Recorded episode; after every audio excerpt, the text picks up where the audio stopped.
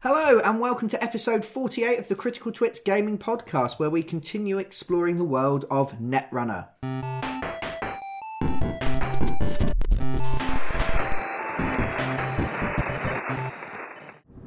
Wayland, NBN, Jinteki, Haas Bioroid.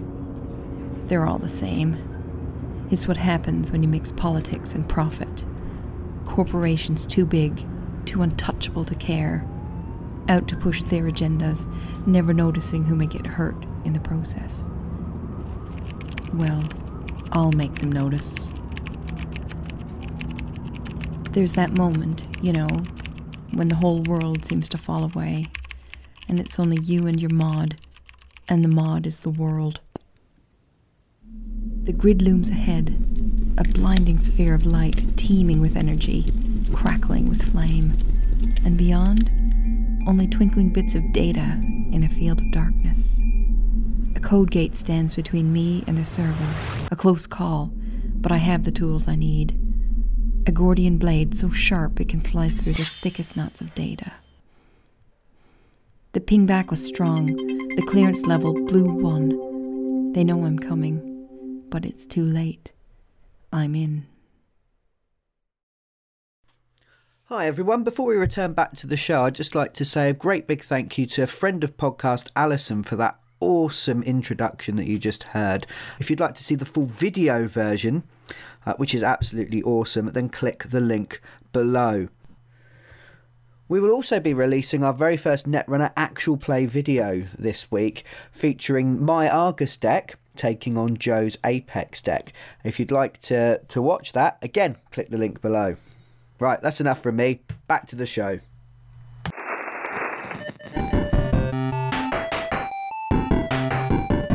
Welcome back. I'm Brian Ennis, I'm Aaron Vinsky. I'm Joe Lewin. And I'm Jamie Wyland. and together we are the unstoppable gaming podcast machine that is the Critical Twits. Hmm. Unless Joe pulls that face at me more when I introduce, at which point I will stop in my tracks, fearing I have done wrong. Ah, yes, um, welcome back. It's good to see you. How have you been? I can't see them. Close your eyes and imagine. Has it really been a month since last we talked about Netrunner? It has. Oh, it has gone so quickly. Um, for those who are new to our Netrunner series, um, last month we set Joe and Jamie the challenge of tutoring myself and Aaron, the Netrunner noobs, Yeah. uh, into fearsome tournament winning, net running, hacking, other words Corporation owning, agenda achieving. agenda stealing, um, s- earth scorching, net running champions. Should we do all that again? It's that badge Aaron had to use his inhaler. yes, I'd, I'd suck the breath right out of him with the audacity of my shitness. that would be that, that. That'd be the title of my autobiography, wouldn't it? the audacity of shitness, not the audacity of hope. So, we're going to check in with you, let you know how our respective journeys into the world of Android Netrunner have been going. Um, I've set myself a little challenge. We've been playing games with strangers on the internet, which is dangerous. Um, I've been playing games I, with I've played a strangers. couple, yeah. Yeah, yeah. So We'll let you know how that's going on. Um, we've come up with, and thank you to those people that suggested things. We've come up with a list of team names, um, and we're going to let the loyal Twit army. I am getting that You're in. not getting the Twitter army. If you have a, a better name for for our followers, That they get to choose, that's the thing. Do As our they? followers, they get to pick their own name. what if they, or if they were to meet and form some kind of converged artificial intelligence that would take over the internet? I will be the Would it be- happiest man on the planet. Would it be an artificial intelligence if they met? We calling them all robots? I don't know. I, I'm not really sure what I'm talking about. Um, and we're also going to bring you the rundown on the uh, the cards or combos that we've been enjoying the most so far at this rather tentative early stage in our development. Yeah. If this was a game of Netrunner, the um, the runner would definitely have the advantage. Yes. Yes, cool. My flights of fancy and whimsy are going down really well tonight. Three grumpy men. Yeah. My brain did go, ha, hilarious. That's all I want. I don't want people to actually laugh. I want them to go, that's funny. Lol. That was Yes. intellectually stimulating. I don't want your laughter. I want your quiet agreement. yes. Um, so, where do we want to start? How do we want to go? Shall we cross over to the enemy team, Jamie, and uh, see how they've been getting on in their training? Uh, Yes, Their- and I'd be quite interested to see Joe's opinion on just how far Alan has come over the last month. Don't pull that face. okay. Probably a bit of a confession time now, isn't it? I've not played that many games yet. No, you've not. No. I played one I started with. yes. So you have played at least one. You've played no negative games, no, minus games of Netrunner. No, we've. I mean, we've had we've had a few games. We've discussed deck ideas primarily. Yes, yeah, Um, because the runner deck I've picked is a bit awkward, so we've had to do a bit of tweaking to make that functional, really. Yeah, well, in in a way that you're happy with it as well. Yeah, 'Cause You, um, I'm quite happy to just grab a deck off the internet and play it a bunch and then change it eventually. You want to start with a more self-constructed thing. Yeah, I, I, I love playing other people's decks to get an idea of how things work. Um, but the idea of playing somebody else's deck that I've tweaked, I know it sounds daft, but for me it feels a little bit like cheating for what we're doing. I want my imprint on the cards by co- having constructed that deck. Yeah, my sweaty, grubby hands all over Yeah, them as yeah. well. Yeah, Which deck is it? You've got me like on the, edge one, of my seat. The one that's the awkward one. Well, I said before I was going with HB and Adam. Yes. And I pretty much stuck with that. HB, I'm perfectly happy with. There is some tweaking, but I'm perfectly happy with what I've got. Adam is awkward.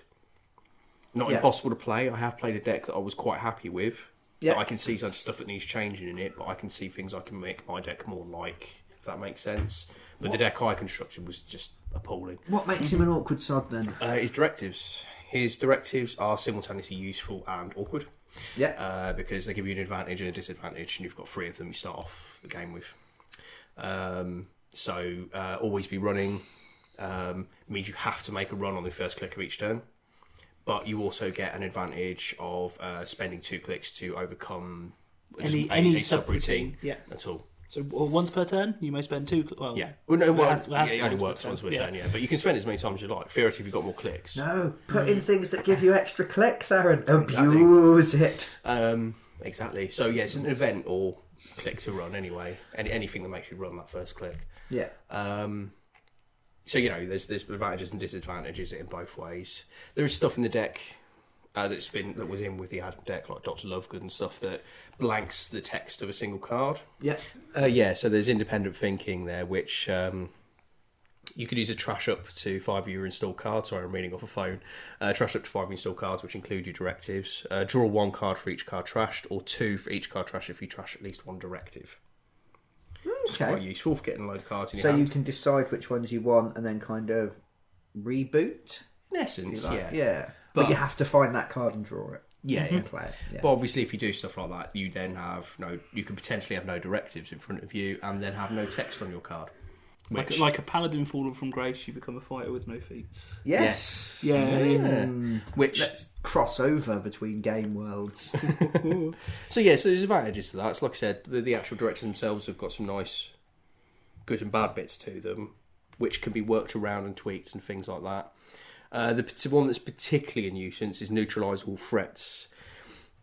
No, that's not a particular nuisance. It's not the one I'm thinking of at all. It can be, but I, can I be. don't mind it that much. What's the one that's a nuisance then? Uh, that one is safety first.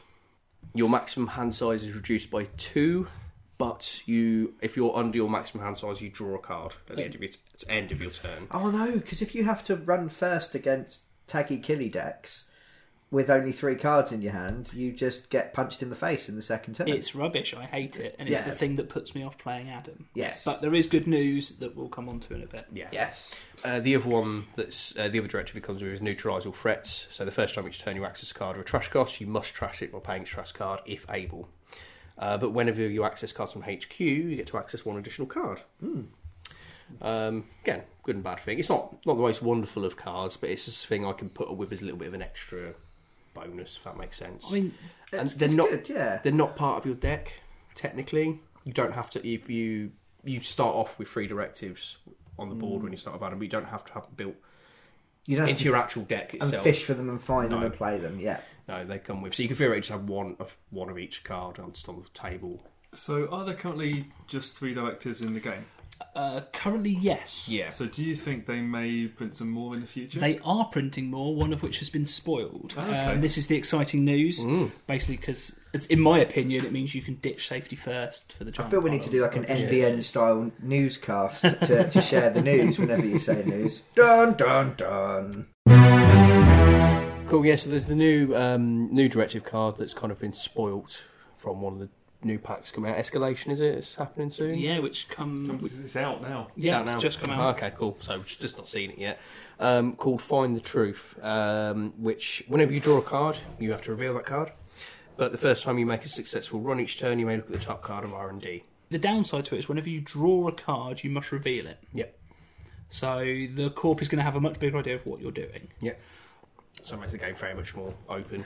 Yeah, so it seems like a nice little replacement for. I would immediately take out the one that reduces your hand size to three. Yeah. Because I think that that's just too much of a weakness when your hand size is both your options and your hit The, points. the thing that bothers me with In it, quotes. and this is why it's especially with you in our local meta, Brian. Essentially, yes, Ah, I'm defining the meta yeah. already. If, well, if you start with an SEA source, a hedge fund, and a scorched earth, Aaron has to run first click. yes, You let that be successful.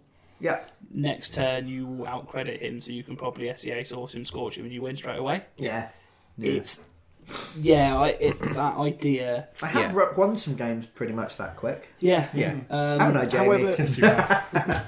there, there You are. failed. I have found little counteractions to it. He does come with a brain chip that installs hand size based on how many genders he's got, and uh, public sympathy is quite useful for it and Mm-hmm. stuff as well. yeah, Uh, but And just any rely of- on you have them early on. any but- of your damage reduction cards as well. yeah. Space Um, hoppers. And I mean, so things it like is. that. Well, any, anyone that's not familiar, Brain Chip, I think actually is one of the better consoles in the game. yeah. Um, it costs two to install, which is really cheap for a console. Um, Is it like the the Wii of the Netrunner console world?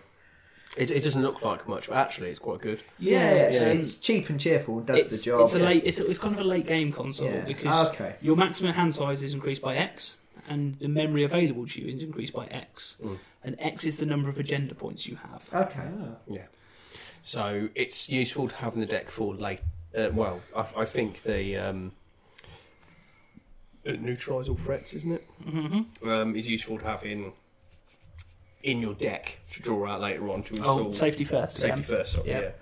To install on the side because they expand up. So you reduce your hand size by two, but if you've already got stuff out that negates that, you're not reducing your hand size by it by any potentially hardly any at all if you've got that, that chip out. And you're getting the chance to draw a card up for free at the end of your turn. Yeah. If you're not your maximum hand size.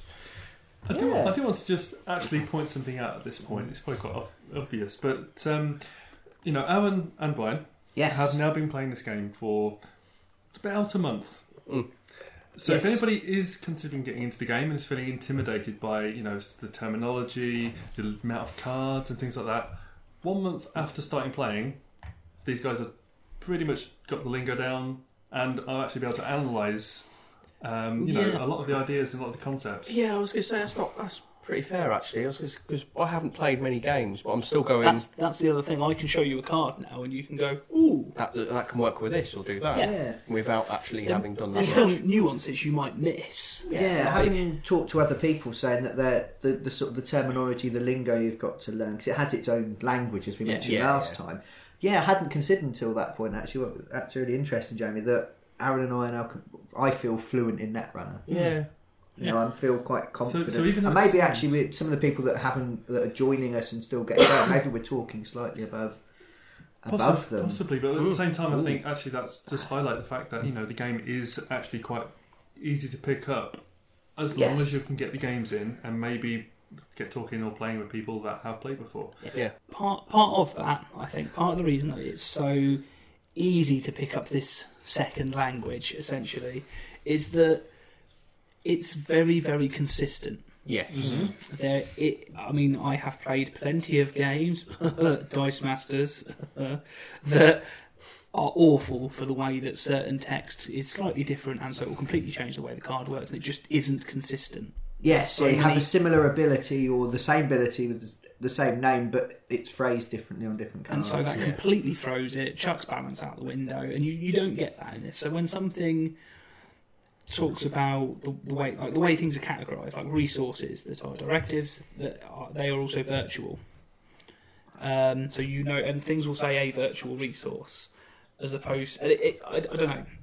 I like the way everything fits together, and I think that helps you learn it because it, everything's in its own little sort of categories. yeah. Yeah. I mean, I find it it's fairly.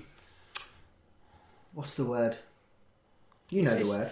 Fairly salient, to be honest, with what it what it relates to in real life. I think the thing that And makes yeah, it's quite thematic. Yes, in that the yeah. mechanics also emphasise the theme of the game.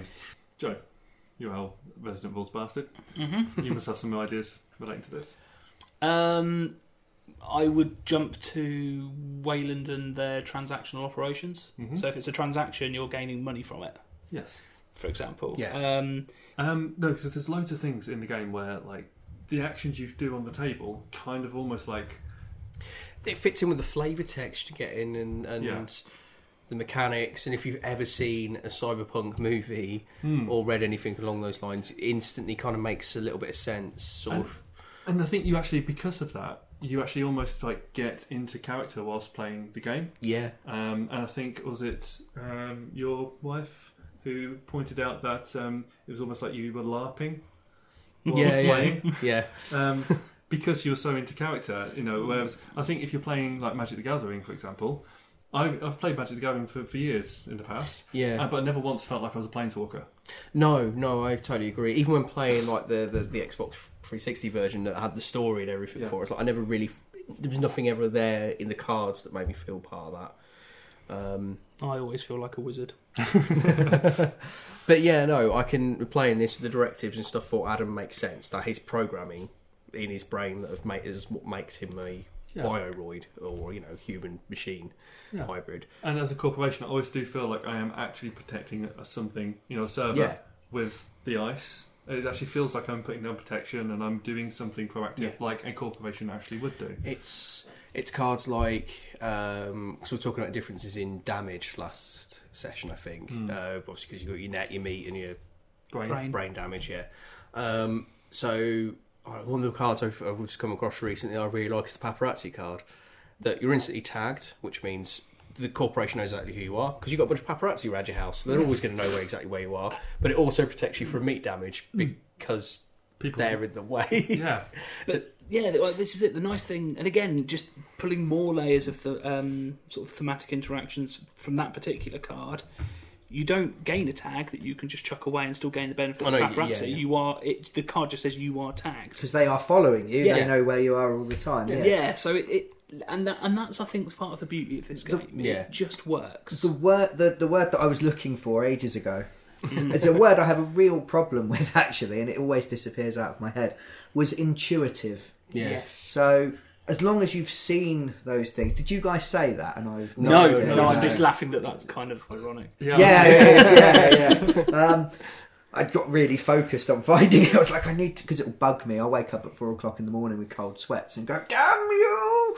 Um, yeah, the word, you know, the, the, the concepts are once you've got your head round the, the core idea of what's going on and how the basics of the game work, everything else makes kind of logical sense for the Yeah. most part.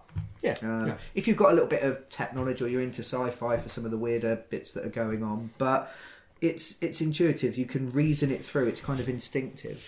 Um, you know, the whole concept of okay, I'm a corporation. I need to score out my agendas. I need to do what I need to do. Um, but I've got business pressure Mm-hmm. on me all the time. Always got to be pleasing the stock market. So I've got to draw a card. I've got to keep moving. I've got to keep doing what I'm Yeah. doing, which means I'm clumsy. I'm, you know, big companies move slowly. The, ne- the runner gets an extra click because they're small, they're nimble, they're a small thing. They, they can react To get more quicker to opportunities what's to going think on. about Yeah. what they're doing. Yeah. Um, you're the, the corporation again. What do you need to do to achieve your objectives? You need money, so you Yeah. need some economy cards.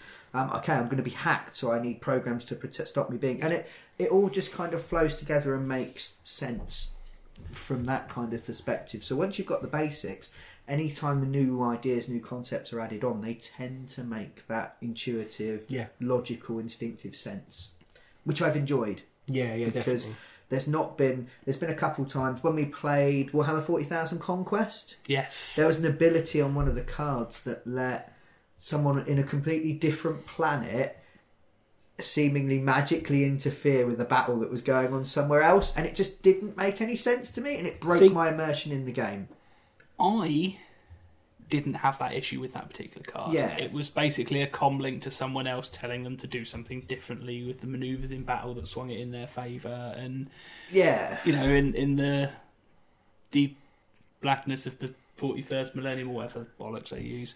Um damn you Warhammer. yeah It kind of, yeah, yeah, kind of. You've, there's warp gates. I could accept them tele- telephoning their mate on the, the neighbouring planet. but- yeah It's it, quantum entanglement bullshit, essentially, is what they had. yeah it just seemed like right? It just seemed like why does the commissar 14 planets down the road is able to react instantly to the flow of battle? And Yeah. it just it just kind of broke me out of it, and I was like, especially given that Warhammer 40,000 has a thing where yes, it's in the far far future, but it was also originally envisioned in the 80s, so the kind of technology that they have isn't Yeah. isn't our technology advanced. It's kind of the 80s technology advanced Yeah. you know when you when you watch aliens and they've got like the shitty green radar Yeah. um and it goes boop boop boop whereas now it'd probably be if we were to envisage aliens now it would talk directly into your brain Give you a and- 3D layout of the- the uh, whole room. in Yeah. front of and you, X-ray vision and all Yeah. this kind of stuff. yeah and it doesn't break me out of watching wanting to watch aliens again because you just appreciate it's a parallel thing but Yeah. it just felt like they brought in that instant communication doesn't really seem to to be as much of a thing in 40k and it just fucking annoyed me and i never played the game again Yeah, I mean, a, a big part of this might be that it did cost Brian the game. I Yeah. think. Yeah, that's the other thing as well. Yeah, it made you lose Mm. to a card you don't like. Yeah. Whereas, yeah, everything with Netrunner has that little thematic appeal. But I mean, Yeah. we've we've covered all this. Yeah, a little Um, bit. Yeah, well, it's, but it's- it's, it's nice to showing- reiterate that this. Yeah, like like Jamie said, me and Brian have picked up the terminology and stuff in part because the thematic is so strong in it that there's that consistency there, and the, like Brian said, the intuitiveness of everything it just follows on. yes. So, what have you been doing instead of playing with Adam? Mhm. What have you been doing instead in the few games that you've managed to to get in? Well, other than the ones I've well, I'm on Gin Techie that I've been playing with Joe because I live a million miles away. Um, oh, on jinteki.net. I do take Yeah. it on now, which is actually a really good system. it took me took me a session to get used to the little tweaks and stuff to how to run a game, but it runs really really well. The Mm. other issue that will be remedied this weekend, or last weekend for those listening at home, Um, is that we don't between us we don't have the cards to make a full Adam deck. Yes, yeah. Um, by the time this is out, I will have a complete collection and be Yeah. able to sit and do these things. Yeah, so, so, I've been holding off because my HP deck's still very cool at the moment because I've been holding off actually building anything that isn't I haven't got access to in essence. Yeah. Um, yeah. So Jinteki.net, we've been playing on those because I can muck about with those other cards a little bit. Yeah. Um, but other than that, the few games I've been playing, I've essentially been playing other people's decks. Yeah. Um, I don't think I've played the same deck twice so far physically. And is that baffling, confusing, and a rubbish experience? No. It is confusing and it is baffling occasionally, and I do feel like I'm constantly on the back foot. Wh- When you draw something and go, what's this doing in here? Why is this Yeah. here? And the person next to you is going, because it combos with the other seven cards you haven't seen yet. yeah. Yeah, like with the game we played earlier, where I turned Yes. around to Joe and, have you actually got any economy cards in this deck? Or should I be drawing? Should I actually just be drawing? gems?" to be fair, considering I made the deck, I did have to go and check my deck list online and go, yes, there are these ones. yeah. And then they all appeared. Well, I one think after yeah, like another. two, two turns later, you were flush with money for the rest of the game. Yeah. Um, but it's given me a nice, interesting perspective on everything. I, it means I haven't gotten used to how to play a deck necessarily. So I haven't got that strength of experience with how to play my game. But it has given me a good idea of how other systems work. I now have a good idea of how MBN functions. I know how Jinteki functions. I understand how uh, criminals and anarchists function. Um, how shapers function. So I know, I know all the yeah. that- I the, mean, the it- core bits and pieces essentially. I like doing the same thing. I like playing lots of different. I- Like if I go, oh, that's really good. because someone beat me with it, Yeah, yeah. I will want to play it a couple of times because it's the best way of learning its drawbacks. a system like ginteki.net is really good for that because you can try something out without having to buy the pack yes. unsleeve and resleeve your cards go round your mate's house stroke his cat play a game and do all of that kind of thing you can test things out really quickly you can Yeah. make very quick changes and then immediately play again if you want Yeah. Yeah. um, which is quite nice It i is. quite like it I've, I've played a bit on there i've even played with strangers Yeah, I'm considering doing that this next few weeks, actually. strangers I might do it tomorrow morning before I go to I, university. I still like the idea of maybe um, playing on there against you know against some of our listeners. Yes, So- if you want a game, get in contact. Use Twitter, use the comments, uh, send a carrier pigeon. That's not very cyberpunky. Send a robotic pigeon In the with wo- in, jets. well, in the world of um, constant surveillance and internet invasion, then surely going analog in a kind of netrunner hipster way would be uh, would actually be a kind of way of getting past all of that. Yeah, Can't tag a pigeon.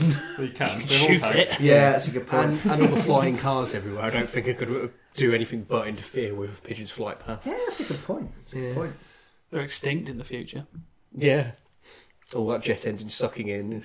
They don't. They don't fly anymore. They just waddle round like confused chickens. It's going to go for urban penguins, but okay. Urban penguins Oh. is so much better. That team, Urban Penguin. Let's add that to the list of team names.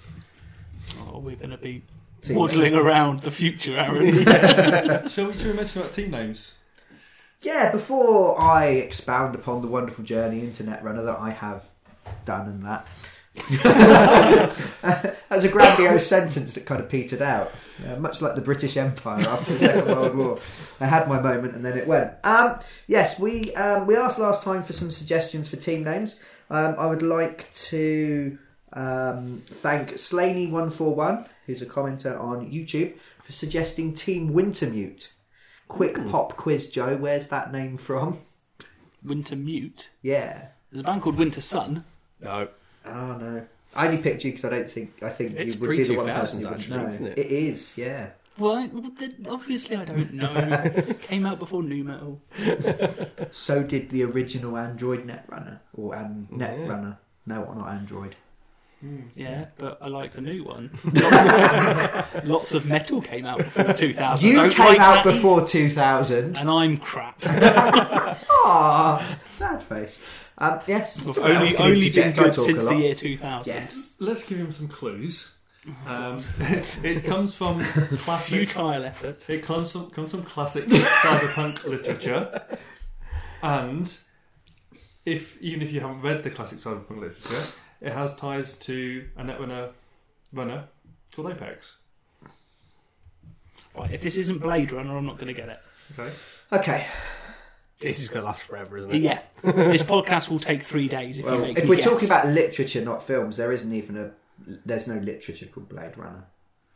wasn't it? Oh, an android Mm, dream of something. Electric sheep. yeah, Yes. that thing. Yeah. Blade Runner, the, the book. Yeah. Yeah. If it's The not, tie-in novel, yes, sourced by a working writer. Yeah. Um, like no, genuinely. yeah. I'm- Um, William Gibson's Neuromancer. you've all spoke of this before. Yes. you should go read it. It's I the- really should. It's the er text of. Um, you're looking at me like I just farted in the other direction. The original text of um, the cyberpunk movement, maybe including Burning Chrome. See our previous podcast for my random. Yes, and Wintermute was a kind of evil AI, sort of evil Mm. AI in that book. So hence the link to Apex. Who was, Yes. was trying to link up with Neuromancer to form an enormous um, sort of self governing Spoilers. AI. Tell me to read something and spoil the story. 32 years old! It's still out It's spoiled. older Go read than it. It's me. awesome. It's good though. Uh, I You don't, don't really have an excuse. Yeah. I'm just crap. when it That comes to actually is an literature. idea. We could have Team Neuromancer and Team Wintermute, and then we're done. Yeah, yeah. but there definitely should be suggestions. But um, that, could, that, that to me that just works because Yeah, it's it two does, two it does. two comp- competing intelligences. So that if you'd like to vote used- on who's who, Yeah. yeah, yeah, That would work. Um, yeah, we could do that. And what I would say is, we do have some other suggestions yeah. uh, that we will go through, and we'll put a, twi- uh, a, a, a post up, a poll, A poll on Twitter. Twitter and on Facebook, Yes. on our Facebook page. Um, so we have uh, Team Brain Damage or Team, Brian Damage, which Joe hates. I do. looks I, sad I, I right don't now. enjoy puns. Um, team Twitsune, yeah. named after one of the cards. Team Him Twitsubaku. Also named after one of the cards. Yeah. Uh, Team Wireless Noob Pavilion, which I quite like. Um, team Noob Ready Eyes. Made me laugh. Um, team Zaitwitsu Loyalty. Ooh. An old. Zaibatsu Loyalty being a card that's in the core set Yes. that I immediately went, I don't want any of those and took them out. um, I'm not going to say that one. No. Oh, that's terrible. Um, or that one. um, Me okay. and Avin, are- me and Aaron Uh, aren't privy to these jokes. We okay. just get- I We're wrote bummed. down. Um, I put Team Scorched Joe Mama's Earth. no No. Uh, veto. team Traffic Twatcident. Twitcident, maybe. Uh, yeah. Um, team Public Sympathy. I quite liked. Yeah. We need Um, it. and the aforementioned Team Urban Penguin. um, so Some of those will be going into the poll. Yeah, we'll put some of those in the poll. Uh, we'll leave a thing for you to add your own suggestions Oh, as God. well. Yeah. Um, and we might pair up Wintermute and Neuromancer as a combined thing, so teams of the two. Yeah. Um, yeah, that'd be quite good. So, Brian, what's your journey been like over the Cool. last month? So, in a in vast contrast to Aaron, my journey has been um, full of games of Netrunner and full of expanding my collection and buying lots and lots of things uh, rather than these sort of tentative explorations and then focusing and waiting for, for what you want. Um, I decided last time last time we spoke, listeners, or I spoke and you listened, listeners. Um, I had decided that I wanted to play Max, Hmm. and I want um, uh, one of the Anarch runners, um, and I wanted to play Argus for Hmm. Wayland. You did mention last podcast that you were considering the change. Yes, what happened? We have was, paid for his operation, and Yes. He's now I- a corporate entity. I'm still criminally liable for my terrible deeds, but I can only be fined, not imprisoned. Excellent. Um, yes, so I started playing some games with Noise because I bought the core set and he's in the core set, so I thought I'd get an idea of just how core runners work and, and build up. And I really liked viruses. yeah. I really like the viruses, uh, mostly because I am constantly infested with plague and allergies, so I feel like I have a virus. So maybe there's some kind of kinship uh, there. Um, but I, yeah, I really enjoy playing that. So I thought actually what I'd do is I would stick with noise and build a noise deck. Um, but I, I went out and I bought some expansions. Um, I went straight in for um, Order and Chaos, as I mentioned, because it has Wayland and Anarchs. I then bought quite a lot of data packs. Um, yes, Aaron looks intimidated. I, what I'm doing is I'm playing the um, economy game. I'm going to outpay for everything uh, and beat Aaron on uh, beat Aaron on money. Actually, funny enough, the first little section of games we had before we did the podcast, Hmm. I was winning fairly well because we were fairly new, and I, I must have got lucky with the decks probably Yeah. more than anything else. No, no, and I then think- we're, we're in kind of the midpoint now, where I'm losing fair most of the time at the moment. Yeah, Um, and then when we get the money in the late game, we get loads of stuff. Then I'll probably start winning a few so more games. we're, again, so we're I- going back to actually our original an- analogy where we are the runners and they are the corporation Yeah. because we're Yeah. the poor students and they're Yeah. yeah yeah. yeah. Hang on, but when, when when you say when we get the money, you mean when I go out on the weekend and buy all the cards, you can then Yeah, leech off them and, and We, win we should be games. team Like a true hedge fund and they socialist should be runner. team pawn shop. Sure gamble. That's not bad. Added to list. Um, Hedge But yeah, I fund. think uh, I like. the no, I, pawn I, shop I would one. like to believe that's true, Aaron. And if it turns out to not be true and we don't win in the late game at the end of it, I'll be thoroughly disappointed. Mostly in you. more so than usual. Uh, but yeah, I mean, I, I have really, really enjoyed playing that runner. I've not been this excited about playing a game and invested this much money so quickly in something since we started playing Malifaux a couple of years ago. Which we really naturally need to start doing again. yeah, no, Uh, we've got Malifaux Day booked in, but it's We do. easier to take two decks of cards and some tokens somewhere Mhm. and grab a game in half an hour to an hour than Yeah. set up a board and play for several hours. Yeah. Um, but I still have a very, very f- soft spot in my heart. Can poke um, for for Malifaux. Um, Although, yeah, our, our, our enthusiasm hasn't diminished. no, no. Um, but Oh, Our time has. yeah, Yes. yes, yeah. That's one of the things we're. It's one of the difficulties. We've we're run out of facing. clicks. Um, what was I saying? Yes, so I have built myself uh, from scratch a noise deck. I have also built my Arcus deck, and I started playing some games. Got getting into it, mostly playing with you guys. Um, and yeah, the, the the division in teams hasn't necessarily been completely strict. No. Um, I've played some games with Joe. Well, we, we play quite a lot online now. Yes, yeah. Less teaching, more just, oh, this is horrible. Yeah, I had a um, a few days earlier in the month when I was incapable of getting out of bed um, without getting dizzy and wanting to throw up. So I laid in bed with my laptop plugged in and played lots of games on Jinteki.net, um, which was quite fun uh, through the fog. Um, so I've then started to refine those decks, making a few changes here, making a few changes there, um, and now find myself at sort of version 1.21 and wa- version 1.112 or something similar. I've been naming my deck versions. Nice. Um, so if I make a big change, it jumps up a whole point. Yeah. Um, and then if I make a little change, just a little finesse change, then I'll, I'll put that by a little bit. Like What- a tenth. What I No, do a actually hundredth. find one of the things I actually find really interesting, and I think this is, is true of all four of us.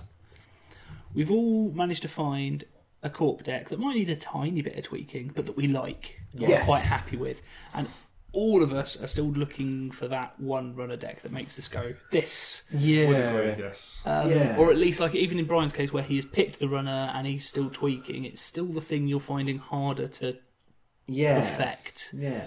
and come up with a final solution for. I think actually this this might be worth mentioning. Uh, we can obviously come back to talking about your initial experience, but Yeah. um, about um, being able to actually start teaching the game. So from from our point of view, Joe, um, because this kind of ties in nicely. This kind of ties in nicely to that. Um, I think when you start learning the game for the first time, I think it's easier to learn the game as a runner than it is as a corporation. Yes. Completely agree. So, would highly recommend if you are teaching the game to somebody, um, or you're asking somebody who's already played before to teach you the game, that the person who has the experience plays the corporation, um, because there's a lot of kind of bluffing. There's a lot of the cards being played face down, so obviously both players can't see that, um, and also the game just seems slightly more complex as far as the, the initial options go for Yeah. the corporation. Now, there's still a heck of a lot of complexity to the runner side of things, but the runner can see every, you know, you can see which servers are there. They they've got out on the board um, what icebreakers they have, any kind of economy that they need, Yeah. and they can get advice from the person they're playing with because that person can see all their cards face up. Yeah. Yeah. So I think that's a really good way to start. there's, there's yeah, there's there's little things like, and it's it's exactly as you said because everything's revealed on the runner side. There's nothing face down unless you play an apex, but then it doesn't matter. Um, Don't don't pick Apex as your first deck. no, or second or third or potentially ever because it's hard. But if you yeah, if you're playing against someone and you can go, oh, remember that that card does this. Remember that this card can do that. Whereas you'd have to kind of sit there going, this might be one of those. If it is one of those, this could happen. If it is one of those, that could. I remember in our early games, Aaron, that a couple of times you were advancing assets that couldn't be yeah. advanced. Yeah, just stupid little thing, but But it, but that completely throws the runner yes. potentially because they go, well, it has to be one of these things. Yeah. And then it was, then it's not, and you go, oh.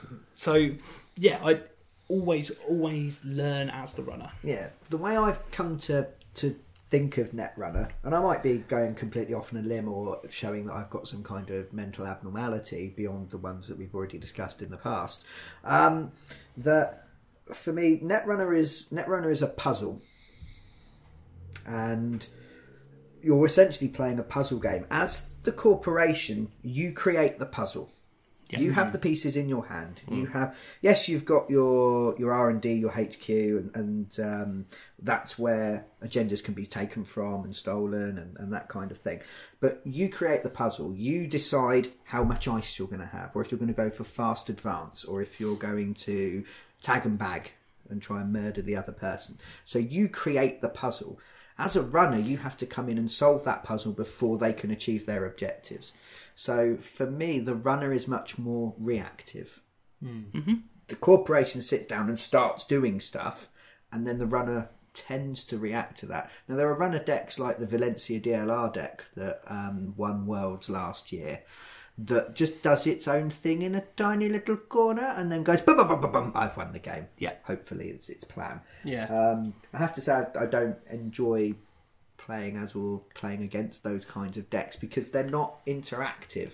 And one of the great things about Netrunner is that bluffing, that interaction, Mm. that constantly that that you know I'm going to make a run here, and there's a moment of excitement between Yeah. the two of you because the corporation's now like, do I raise, do I not? Oh, how's that going to affect my plans? The runner's going, oh, what's he got down there? And it's very interactive. Absolutely. Um, just earlier tonight, you, um, we had a game before recording, and um, um, Alan, you were playing as an NBN deck. Yep. Um, I believe is it New Age of the Soul? Yes. Yes, and Brian, you were playing your My lovely noise deck. Mm-hmm. and there's so much interaction because there was almost a counter for everything, and Yeah.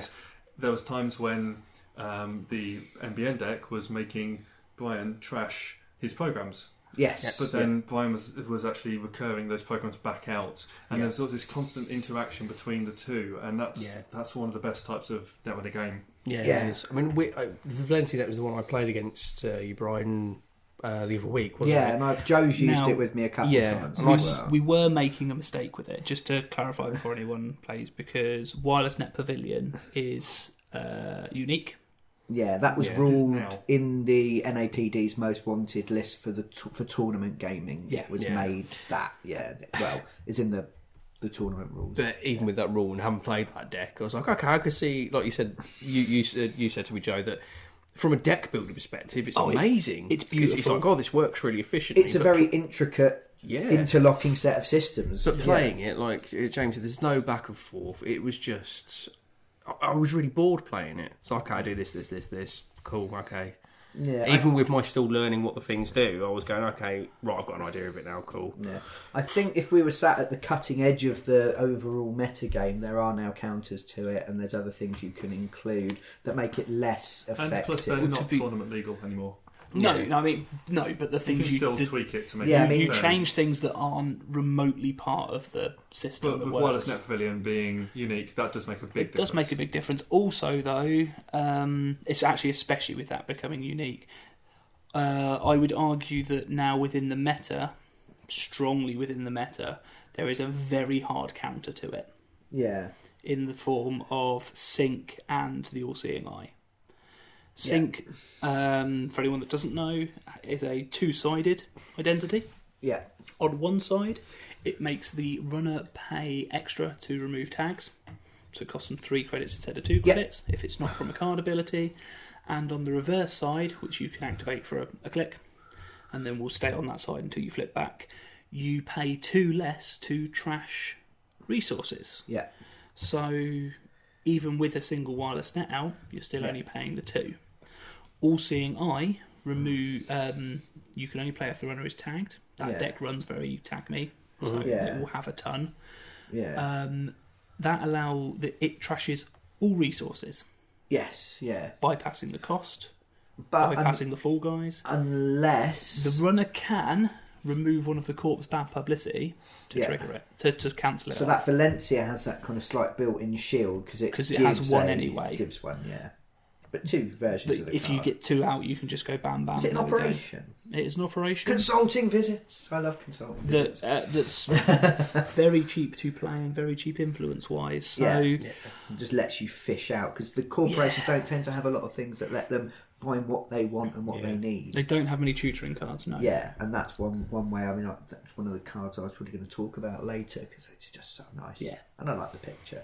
Um, yeah, returning back to, to what I said then, after playing a few games, Jamie mentioned something that he'd heard on the Run Last Click podcast. Um, if you're if you're getting into Netrunner the same way we are, or if you're playing and haven't encountered them yet, um, another British podcast focusing exclusively on Netrunner. Uh, they seem to do sort of every couple of weeks to a month.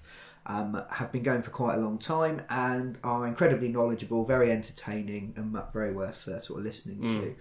Um, and this is the thing: you can learn this game without actually playing the game. You can listen to things, watch videos. We've been watching some recorded games as well. I know me and Joe have especially Yeah, I've. and Um, start to learn about things that maybe don't turn up in your local games or, or such like. Well, I was listening to one of the podcasts, and um, somebody mentioned that to really get good for tournaments um, and to know your deck well enough that you can play it almost intuitively, Yeah.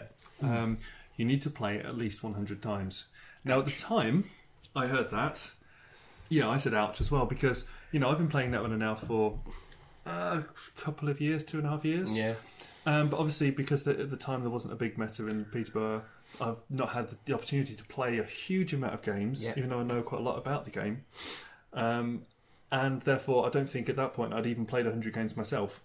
So, you know, and thinking about, okay, now I need to come up with a deck and play it 100 times sounds like a heck of a challenge. Anyway, I mentioned this to Brian. Yes, and my brain, I, I quite like things I can break down into small, big goals I can break into small goals. Um, I like stats, numbers, pie charts, bar graphs, um, For an English teacher, it's really weird. percentages. Yeah. I was better at maths and science. Ah. Um, I think it's because I had to try harder to be better at English type things um, that I got more reward from those kind of things. And, and you know, my, my results were fairly standard, but as a very young kid, I was very like, oh, logic, like a tiny Spock child.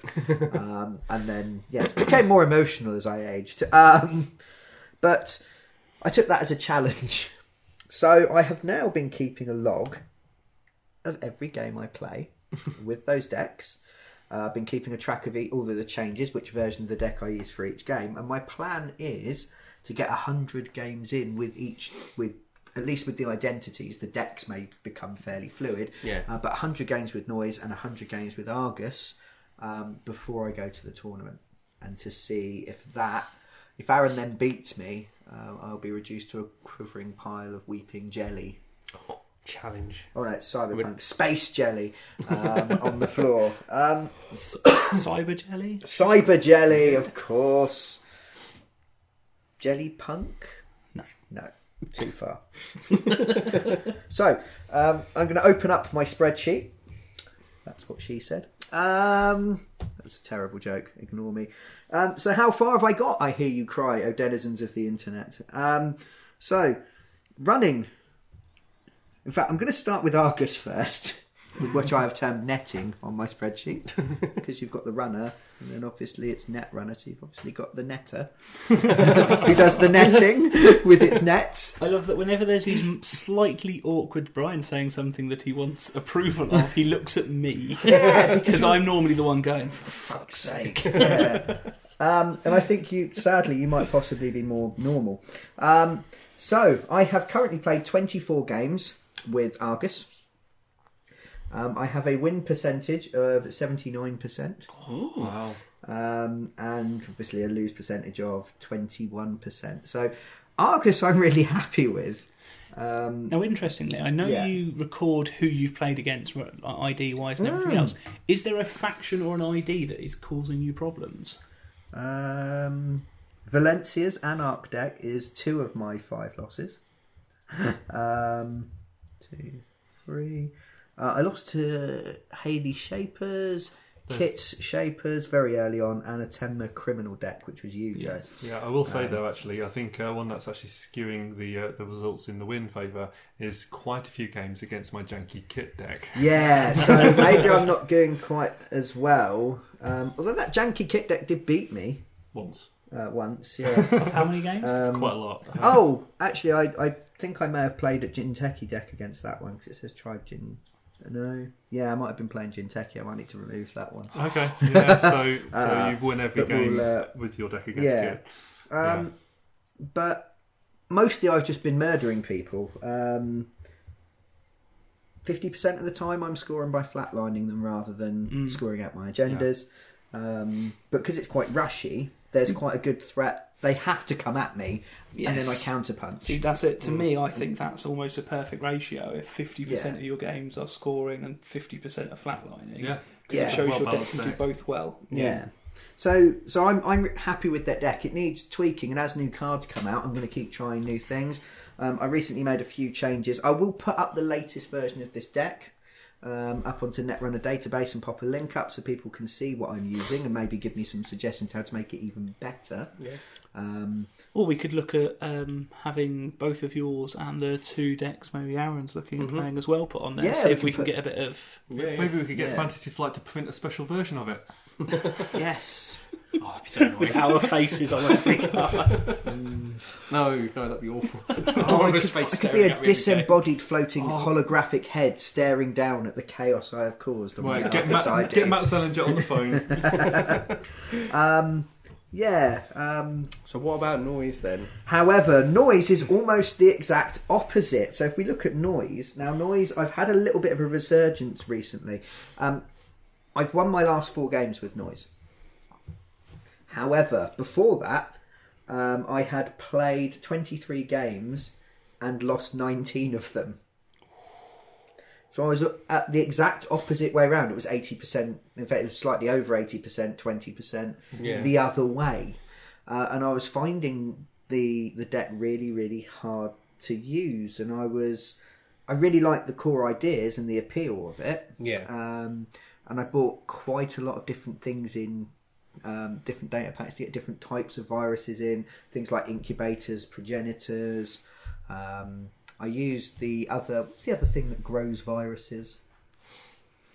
Hive mind, No, hive mind. incubator, Said that one. progenitor, gin. The one that you said was shit, and you were right, Joe. Of course, I was. Um, Is it oh, vir- virus breeding ground. virus It breeding is grounds? Awful. Yeah, it's way too slow. Yes. Um, and especially with some recursion, you just bring your incubators back out, which I did against um, Aaron earlier, Um, Yeah. which was fun. Um, but I stuck with it. I kept going, um, kept playing, kept playing, kept playing other people. A lot of those losses have been on Jinteki.net um, or against Joe. Uh, ironically, Joe using my Argus deck against me. uh, Yes. Because Joe's not got many physical cards at this moment in time, uh, but we'll have soon. Well, Um, again, by the time people are listening to think? this, hopefully I will. Aaron might have cut that though. You might have been boring people. Motherfucker. Bastard. um, so yeah, I but because Jamie had said hundred games, I'm going well. If I'm losing them at the beginning, I just need to play more. So I played more games. um, so I'm currently sitting at. 30% and 70 um, to 70% win loss over 27 games. But you have won, I believe, the last four games in a row.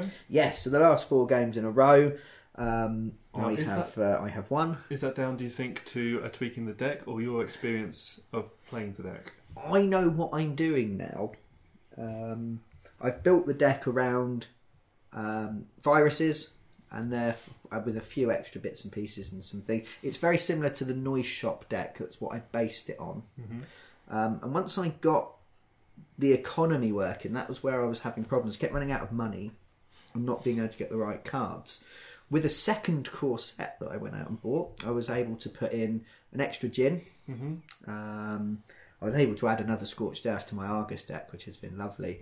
Because at one point, Joe ran at me, got tagged, and I had three in my hand, which is enough to kill you by one point.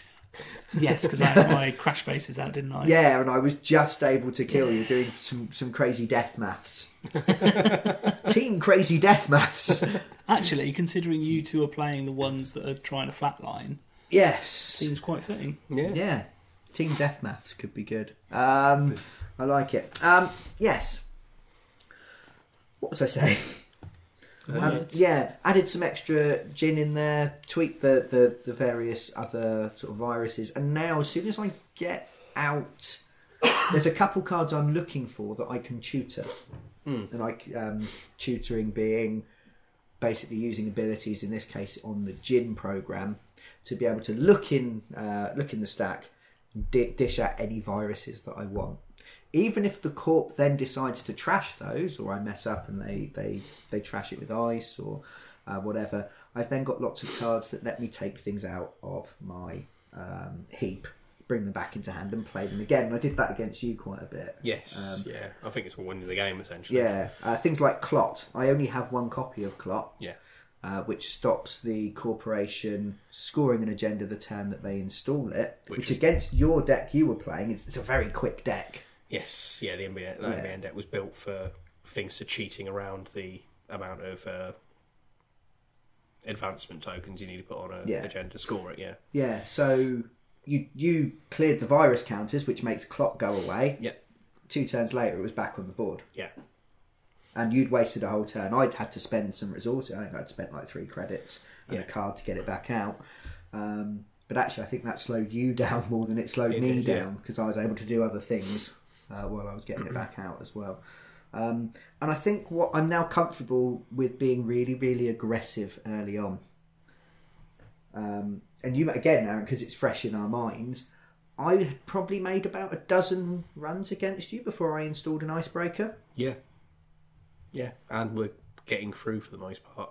Yeah, because anywhere you were weak, I was picking, Yeah. um, and I was waiting till you looked like you didn't have much money, Yeah. and then running. So even if you do then res some ice, it's going to be weaker ice. It's probably not going to like murder me or anything like that.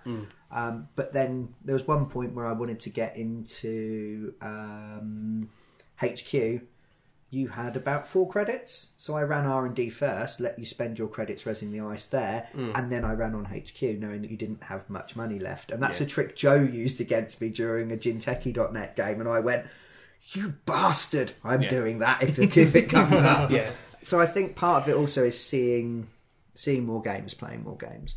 Um, but I do feel like I've progressed. I feel better. I feel better as a as a player. Which obviously, if I was still as bad as I was when I hadn't played a single game, we'd be having issues. But I feel like I've come on quite a bit. I feel much more confident playing Yeah. um, to the point where I played a few games on Jinteki.net and it was fun. Um, as opposed to terrifying. And yeah, worrying. terrifying Yeah. and scary, and expecting just to get hammered into the ground every single time. And that happened a little bit with noise to start with, but yeah, it's good. So I've been really enjoying myself, and I am currently ooh, 27 plus do, do, do, 24, 51 games. Oh, 52, because I haven't included the game we played earlier. Well, that makes my percentages even better. Into your Um, 200. Into my 200, yeah, because it's 100 with each deck. So I'm 25% of the way there already, good. which is quite good. Um, Should we attempt to adopt a similar thing, Aaron? I'm considering it actually. I might start Yeah. doing that, keeping track of and trying to make a note. of, I think 'cause- it's definitely going to be beneficial for Adam. yeah, yeah. Um, This is working well. No, I need to change this. Hmm. Yeah, And depending on how we go with HB, they're, they're an interesting uh, faction for me because they're fairly standard. yeah, yeah. They just they do standard corp things. Yeah. Um, and in that, I think it's quite hard to make a particularly bad deck. I think you can make a bad NBN deck. I think you can make a bad Jinteki deck. yeah. Wayland and HB, I think, are a little bit easier to make. Make a functioning deck at least, Yeah. even if it's not great. You can at least make an easily functioning deck. Yeah. Whereas you have to know certain tricks to work with Jinteki and MBN for it to actually function. Yeah. Let alone be good. Yeah. Yeah. No, I'd- I'd agree with that. yeah, I mean, what I've found really useful is obviously on. I, I have a spreadsheet to organise my thoughts, um, like the good Vulcan child that I am. Yeah. Um, I've been making notes. So if I look back at games I've played, if I've won, I've put down how I've won, Mm. like maybe agenda score, but or flatline. But I'll have a note. So, um, Jamie, on the sixteenth of last month, Mm-hmm. um, I played a game against your Shaper deck. I beat you seven Mm-hmm. six, and I had to build a glacier to stop you, which is not my normal normal tactic. So I've made a little note of what I've had to do each time and how things have worked. Mm. It's a and really good idea. I think Yeah. I should do something similar. um, and maybe this is maybe taking things too far. I don't know. But as you told me that we're going to go and play competitively, and there is pride at stake, um, I feel like I have to maybe do something like this because otherwise, I'll, my scattered thoughts will will just float away in the wind. Yeah. Take fucking note, Aaron. I make enough of those. Yeah. Make, but make Stop more. making my fun work. Um, and it's really interesting because there's a card that's been working really well in my deck that I'll talk about in a moment that I hadn't realised how good it was till I looked through here, and pretty much every time I flatline someone, it's been it's been used, and it's not maybe a card that you'd expect. So we'll talk about that, but that's only come up from keeping a note and th- realising and, and having having those uh, those notes uh, there. Cool. I've also got a little thing that tells me everything I've bought, so I don't buy anything twice. ah, I actually really want to act twice, like opening moves. Well, that's not anymore because it gets cycled out. Yes. Yeah. Cool. Why would you want to buy opening moves twice? Just got lots of Jacksons. Just an army of, of Howard's Jackson. yes, yes, See, that's yes, that thing You of- could, yes, you don't need any more than three at once. But if you're building several corp decks, you kind of need, unless you're swap, switching them out of deck protectors all the time. So I just use the same deck protector for everything. it'll be Fine. It's I'm one- going to have 11 soon. that did throw me the other day when Owen was playing HB in yellow deck protectors. It's all about the mind games, isn't Yeah. it? Yeah. Which is why, you, if you're playing Jinteki, you use the snare d- protectors. Because they keep thinking about snares. Yeah, it makes them go. It could be. I've got snare deck protectors. But I put a different core pin. and I've taken the snares out of that deck now. But they might be snares. And Yes. that's always going to have, I think it will always have a little thing where people go, Yeah. but it could be a trap. So, as we have tentatively penetrated the dusky meta that is Netrunner, um, we have. Dusky met. I don't know why, why dusky. It's because That's it's, what threw me. It's dark. And I was all up for penetrating the meta, but It, it's it's opaque. It's opaque. Yeah, that's the word I'm looking for. You can't just look at a card in isolation. You have to know the cards it links to, the combos that it creates, the way things interweave. Therefore, it's not just a simple case of learning or look, you know, looking no, at but I something. wouldn't say it's opaque. Translucent, maybe. Transli- well, that's the opposite of No, opaque. transparent is the opposite of opaque. Translucent's that middle Slightly one that, tinged. that you use for Moving bedroom. on. For, anyway, bullshit aside, um, yeah, um, I've introduced a couple friends to Netrunner now within just the, the five weeks Hmm. Yeah, I it's think addictive, it's- isn't that it? I've been playing it. Yeah, I'm just showing people. Yeah. Um, and having sort of progressed from feeling like beginners to maybe sort of an intermediate stage or at least not a complete noob, what things would we recommend for people that are beginners? So they're starting out, they've learnt the rules. How then do they start to develop their play and start to um, effectively play Netrunner? I actually had this conversation with somebody today. Okay, cool. Um, I believe and I stand by the fact that the easiest way to learn the game is by playing the core set and using HB and Shaper Okay, because they do standard. The, the HB, as we said, do standard corp things. yep, They build up ice, they score agendas, yes, kind of what they do. Shaper do standard runner things in the core set Yeah. where they go, I have a suite of icebreakers and I break into your servers. yes, And I think that is the best way to learn the base mechanics of the game. cool. If you then want to expand your game, um, change one of them. Yeah. So with the person you're playing against, if you want to play against a different corp, if you want to understand how traces work, use Mm. the NBN deck. If you want to play with a little bit more risk and some traps, and maybe a little less ice, play the Jinteki deck. If you want that, I don't think Wayland are necessarily ins- an important step to take when learning the game with core only, because I don't think they offer too much difference. I think the, the murdering people with meat damage Hmm. that you decide when you play is is is, a is is different nice aspect to the but game. I think if you're just playing the decks as pure faction decks, Yeah, I don't think the Wayland one adds much because it suffers in not having enough way to tag. yes, yeah, Um, with the runner again, if you want to learn some of the bypassing tricks, I think playing criminals really cool. And if you want to then learn a com- almost completely different disruptive way of playing, the Anarch deck works really nicely for that. Yeah, so you start with a kind of basic, Yeah. vanilla. Let's say vanilla. That you know, vanilla I can think be that's a nice. Vanilla perfectly- ice cream is still nice. It's better than no fucking ice cream.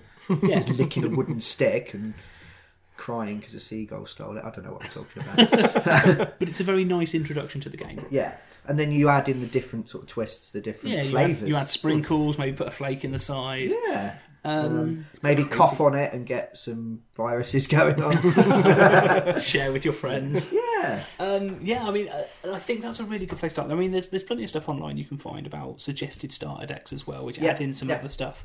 But even just experimenting yourself, F- read the book, find out how the influence works. It's very simple, Yeah. and change some things about. I mean, especially obviously with the corset, um, each of the runner factions has a specific weakness when it comes to breaking ice. Um, Yes, it does. and, Um, and you kind of have to import at least one other card from another faction to make the decks kind of work. To make them dis- effective, yeah. You've so- got Crypsis in every deck that can break anything, You do. but Um, he's but it- expensive and time consuming. Yeah, so you need to really start to think about what you can you start importing. So there is a lot of potential just in the core set Yeah. um, for starting to explore the idea of being able to import cards from other factions. Yeah, I mean, and from the corp side of that as well, um, both NBN and Wayland jump up miles in power just by importing a few of each other's cards. NBN takes a couple, some scorched earths. Wayland takes a few, Data Ravens. yeah, pretty much, Data Ravens is the is the good one. and um, that instantly gives you a huge boost in in what you can do.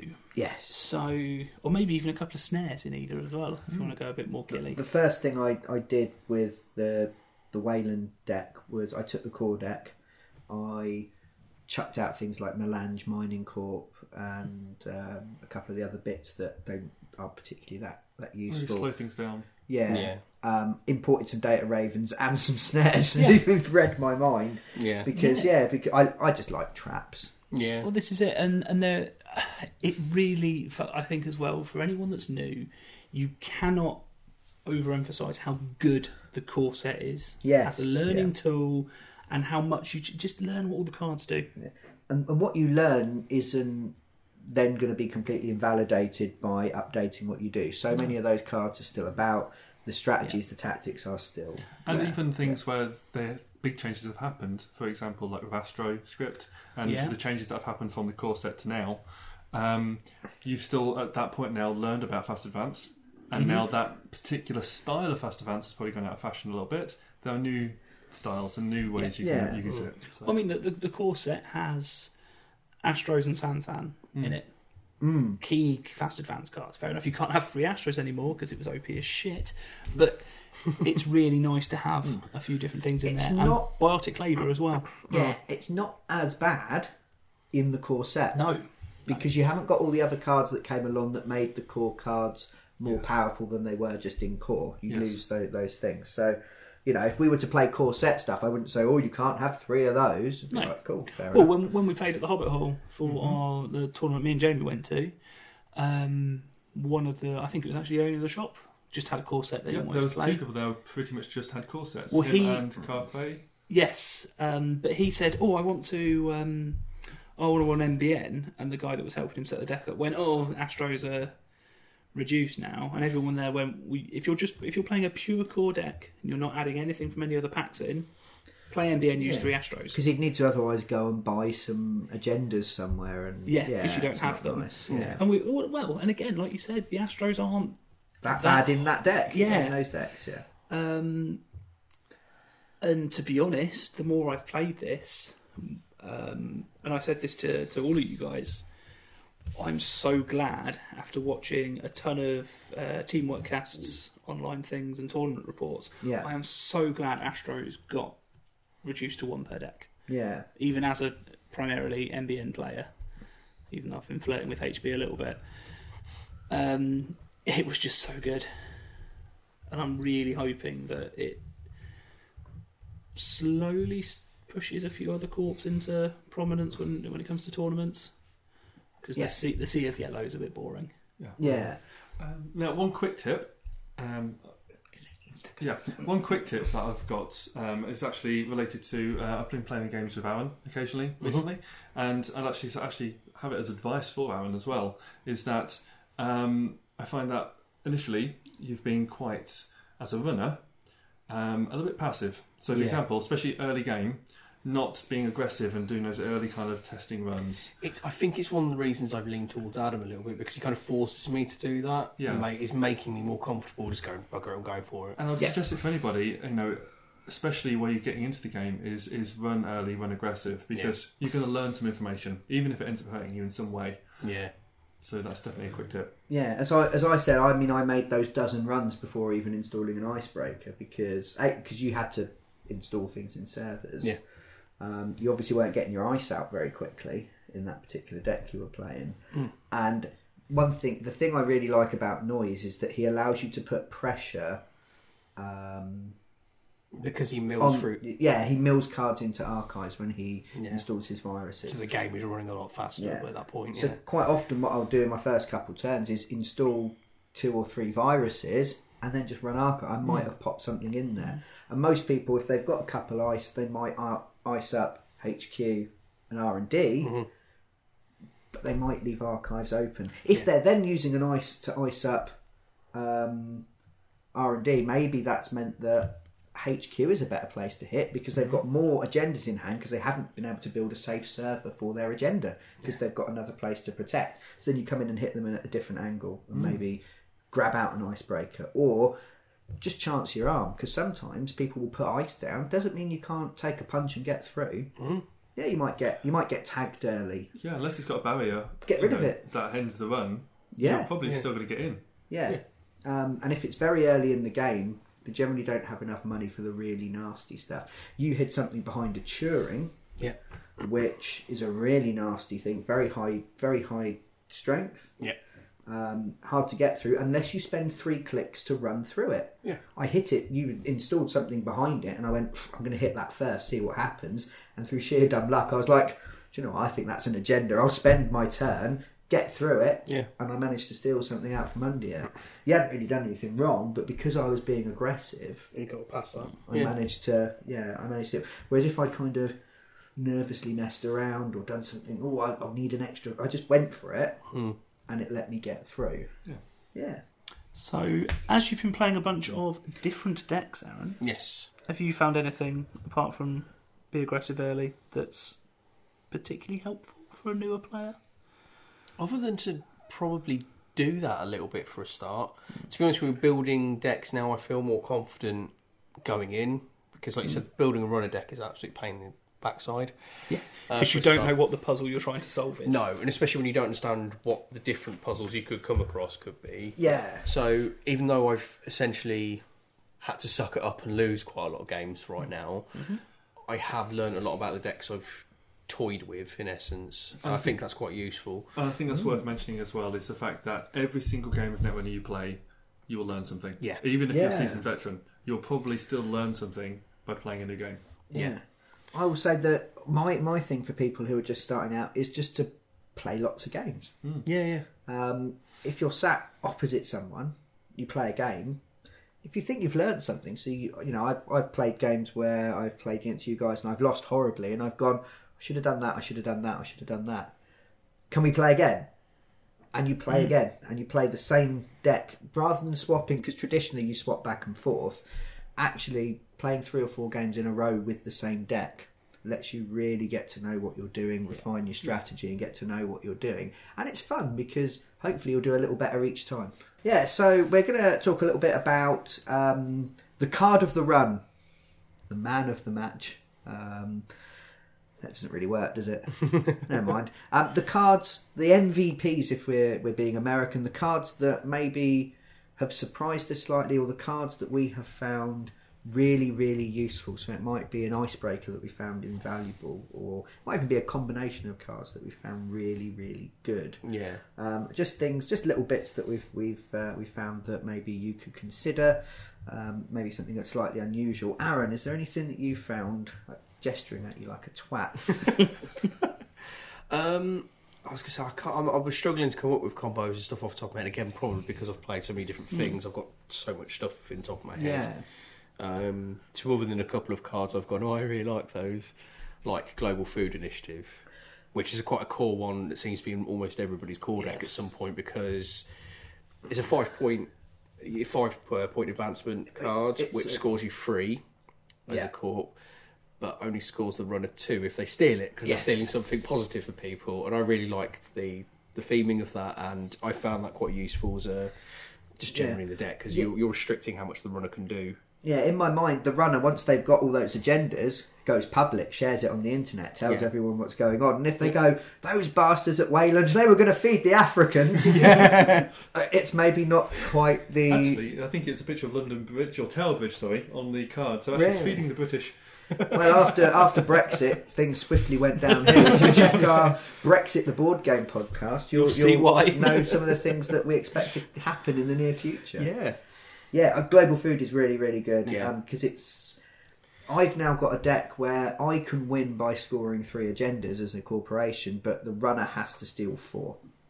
yeah, You can't beat my deck without scoring. Well, unless you've got things that count as agendas, and there's a few other abilities. But if you're just going purely on stealing my agendas, nothing is worth more than two points Mm. Yeah. to the runner. But I can score two global foods and, and, and a two point agenda and win. yeah, That puts me in the at the advantage. yeah. Yeah. Yeah, and, and I- I think that idea actually links in quite nicely to one of my um, favourite cards I've been playing with recently. So uh, I've been playing my Stabby Jinteki deck, Hmm. um, which just has lots of different ways to hurt the runner.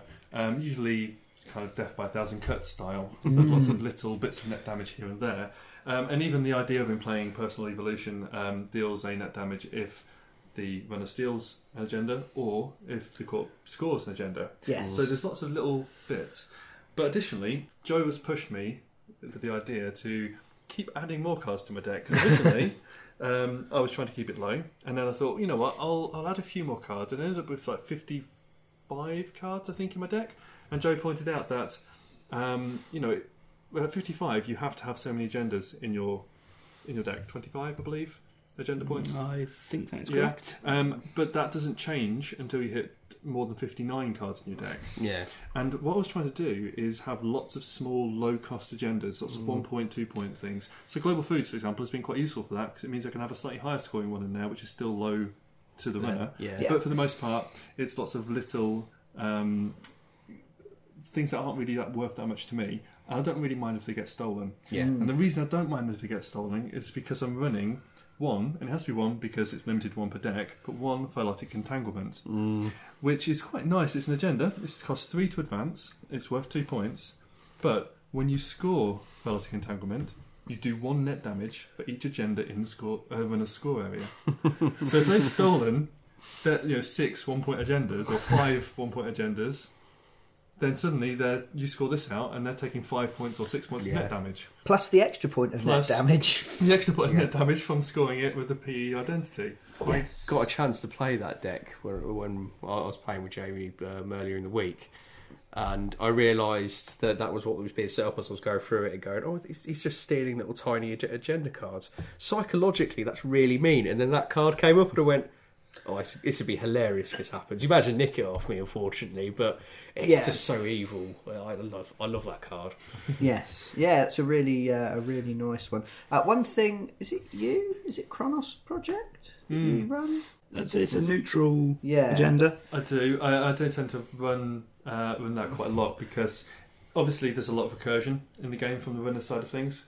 Yeah, I use a lot of recursion, and you Yeah. managed to Kronos Project all my shinies away in one game, and I was like, "What? What's happened? Bugger!" And I was rebuilt. You. You kind of trashed most of my stuff and then made set fire to it all, and I had to completely rebuild And again, that's- halfway through the game. As that is again a low cost neutral agenda, that's one that is, is my in my Jinteki I deck. think that yeah, that almost seemed to come about after me playing Apex a bit Yes. and going, look, look at all the things I trash and then bring back and do this stuff. Yes. And you kind of just went, well, fucking ending that. we seem, to have, we seem to have an agenda focus. Are any of yours agendas? Because we can No. just talk about agendas. No, we No. won't just talk about agendas. Joe, do you want to go next? I can do. Um, I've been enjoying a couple of different combos.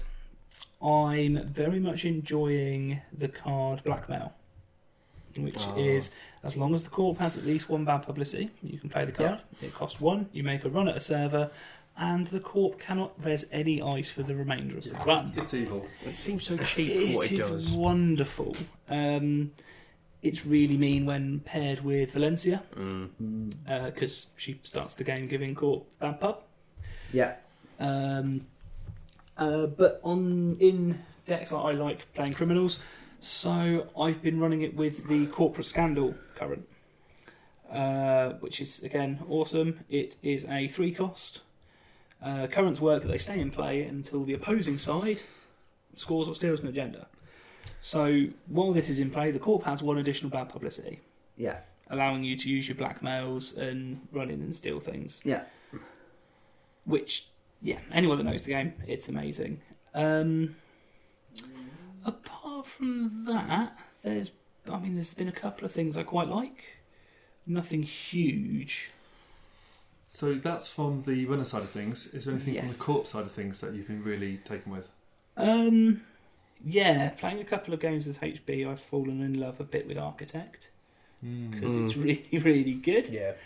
um What does Architect do for the Arch- people that don't know? Architect is a Sentry Ice. It costs four to res and is strength three. It has two subroutines. The first of which is the corp looks at the top five cards of R and D and may install one of those cards, ignoring all install costs. So it's quite good to go. Oh, they're running on R and D at the moment. I look at the top five cards. One of them's an agenda. I'll slide it out and hide it over in a different server. Yeah. Um, and the second one is the core pay install a card from archives or HQ, but you do pay the costs for this one. Again, allows you to get things out. Um, really nice for recurring things like Jackson's and everything else.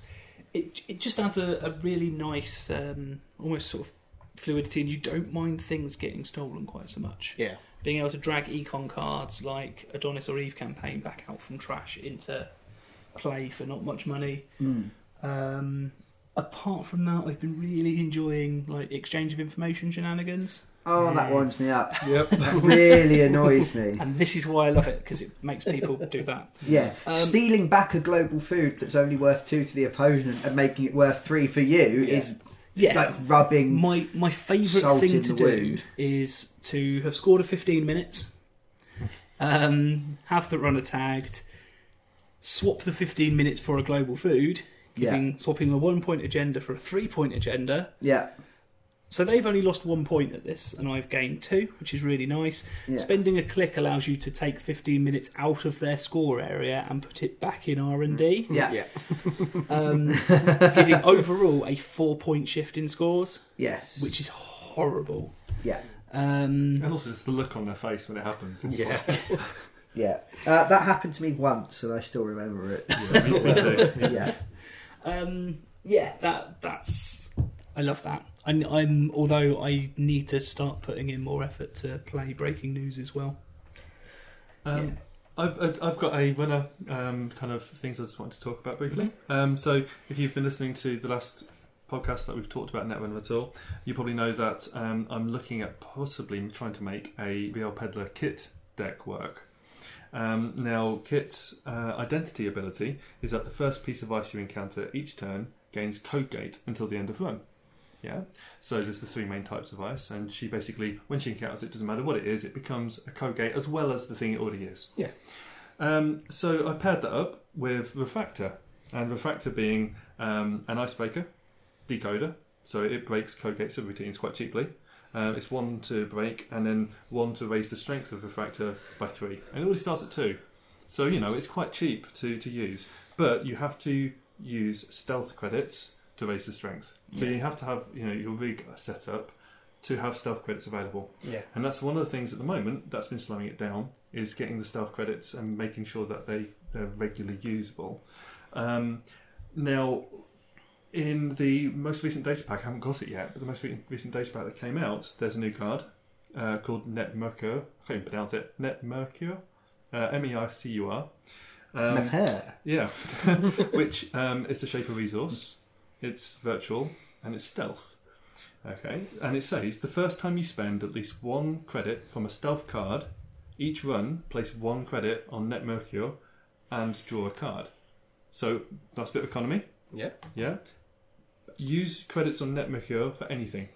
That's an interesting sentence. Hmm. Hmm. So for a start, it's great. You got an extra bit of free money, but this card itself being stealth means it is also stealth credits. Yes. So I'm I'm putting this straight in my deck as soon as I Yeah, get a well, chance. Now it is it is uh, unique. Yeah. So you can only have the one out, but Because otherwise, that would just be so good. Yeah, because you get three credits every time, not But uh, I, one. I think Um, Yeah. as, as um, you know, I've, I've still not made this deck work fully. It's been a little bit slow, but I'm hoping that this will hopefully swing it a little bit.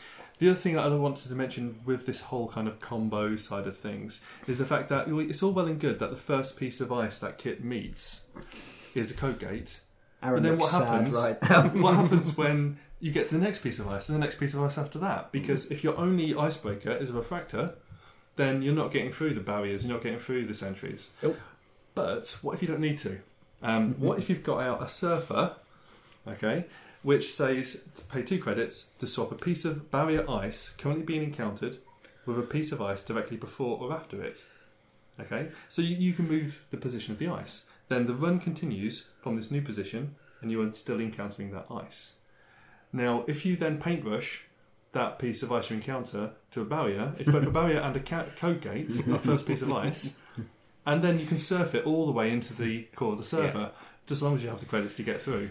Now, it's janky, it's, it relies on a lot of cards being in the right places, and that's why it's not working perfectly. But it's funny When- when it works, it and it's fun. It's fun to play. Well, the other thing Yeah. is the other thing, with, and, and I- the reason I think that this little combo is actually kind of um, elegantly beautiful in the way it works is that no matter what, if you've got paintbrush out Mm. and surfer out Mhm.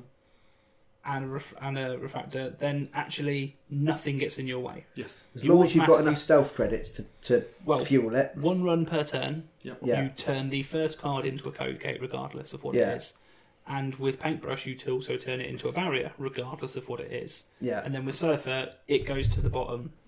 So next time you come up against a different card, but it doesn't matter because you turn it into a code gate and a Yeah. barrier and you surf it through again. And if there's some, re- it just happened to be some card that has some special ability that messes with this. Yeah, you just make sure you have an, an Escher in your deck as well, so you can move the ice around and job done. Yeah, yeah, it's very. It, when it, it's worked against me a couple times, I think you Yes. surfed down five bits of ice at one point, uh, straight into an agenda, and I was like, "Hang on, am I playing this game right? What just happened?" Um, yeah. Yeah. it's very, very good. I, I did actually want to just jump back to two things. One, another card that I absolutely love, Mm. Apocalypse.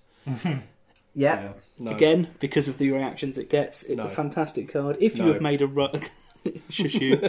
if you've made a successful run on archives, R and D, and HQ in the same turn, you may play this card. Yeah. Um, it costs three, and it takes every single installed card the corp has, which is ice, and agendas, and assets, and upgrades, yeah, and puts them all in the trash. Yeah. It Yeah. resets the entire game state. and it, What it also does is it takes all the runner cards you've got installed and turns them upside down. Yeah. Which sounds awful, and splashing Apocalypse into other decks it can be because you can't do anything with those cards unless you've got Hmm. ways of destroying it, um, installed cards. But it does allow you to yeah reset the board state to one where the runner was in control. yeah, So because the generally runner was are in the strong at the early game. beginning, and with Apex, Uh, he has a lot of things in there that uses these t- cards that are installed to fuel other things like Yeah. breaking ice, re- reducing damage, etc. Yeah. So it's a really, really nice. you you were- last time you played that against me, you apocalypsed me twice. Yes. So the post-apocalyptic people um, also managed to, to find some kind of chemical weapon or similar. uh, but you did because you had to turn your own heartbeat console upside down. I was quick enough and I had enough money and the right cards in hand just to punch back in the face hard enough to kill you and stop Yes. you doing it. Otherwise, I think you were run one run away from archives to winning the game Yeah. because I had so much stuff in there, and I was just like, "I've got my puzzle pieces. Quick, I can I can do my thing." Um, one of the other things I'm thinking of doing. This is a new revelation for the podcast and for you guys. Podcast revelations not as good as the original podcast.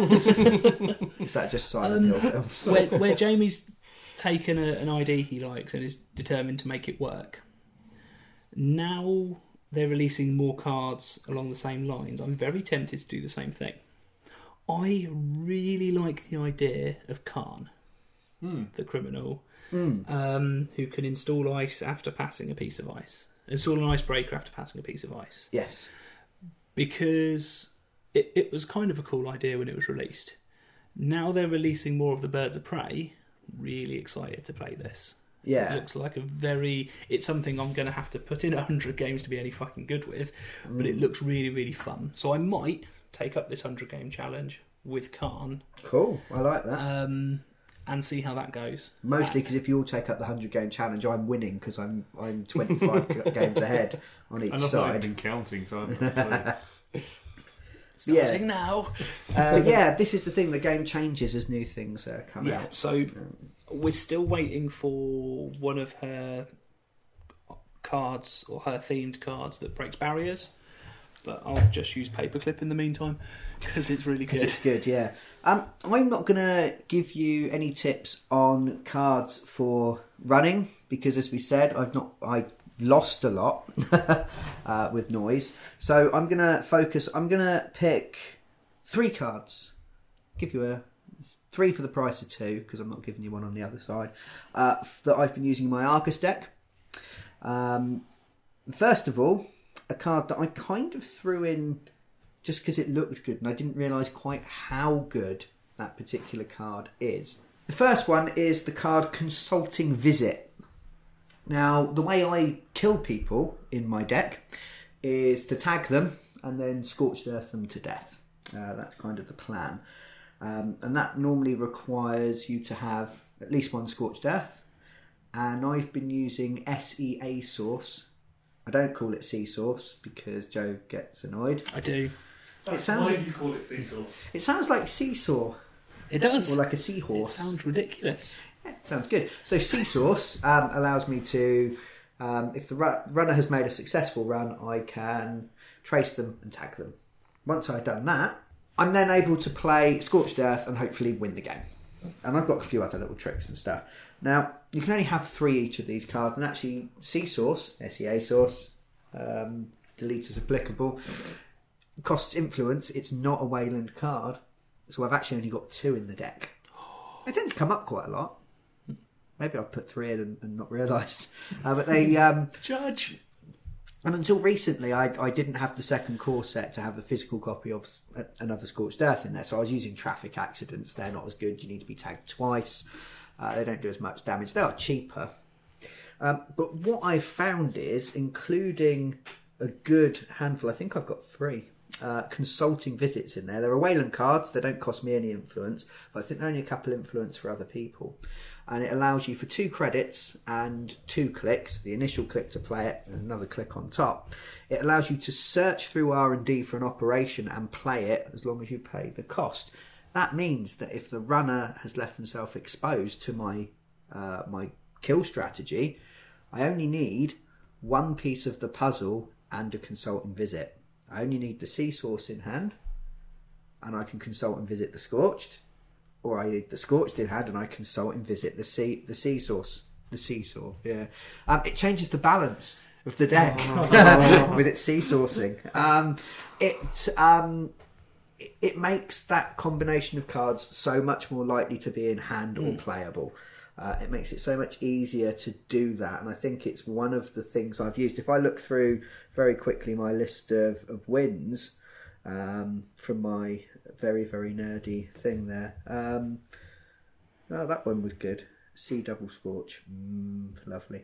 Um, yeah, the consultants are turning up almost every other kill has involved the consultants. Um, it makes it so much more threatening because you don't need to keep drawing to try and find those cards. I love that comment. Consultant to SEA to Scorch, Grim is useless.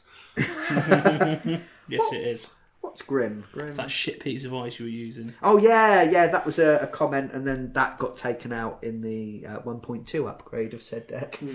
Um, yeah, and I've just been making notes as I said, but consultants, the the visiting consultants, uh, sorry, consulting visit is really really good. It's a nice way of getting those pieces out, and corporations don't seem to have a lot of that.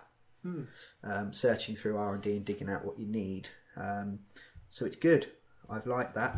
Uh, something else I have used quite successfully, which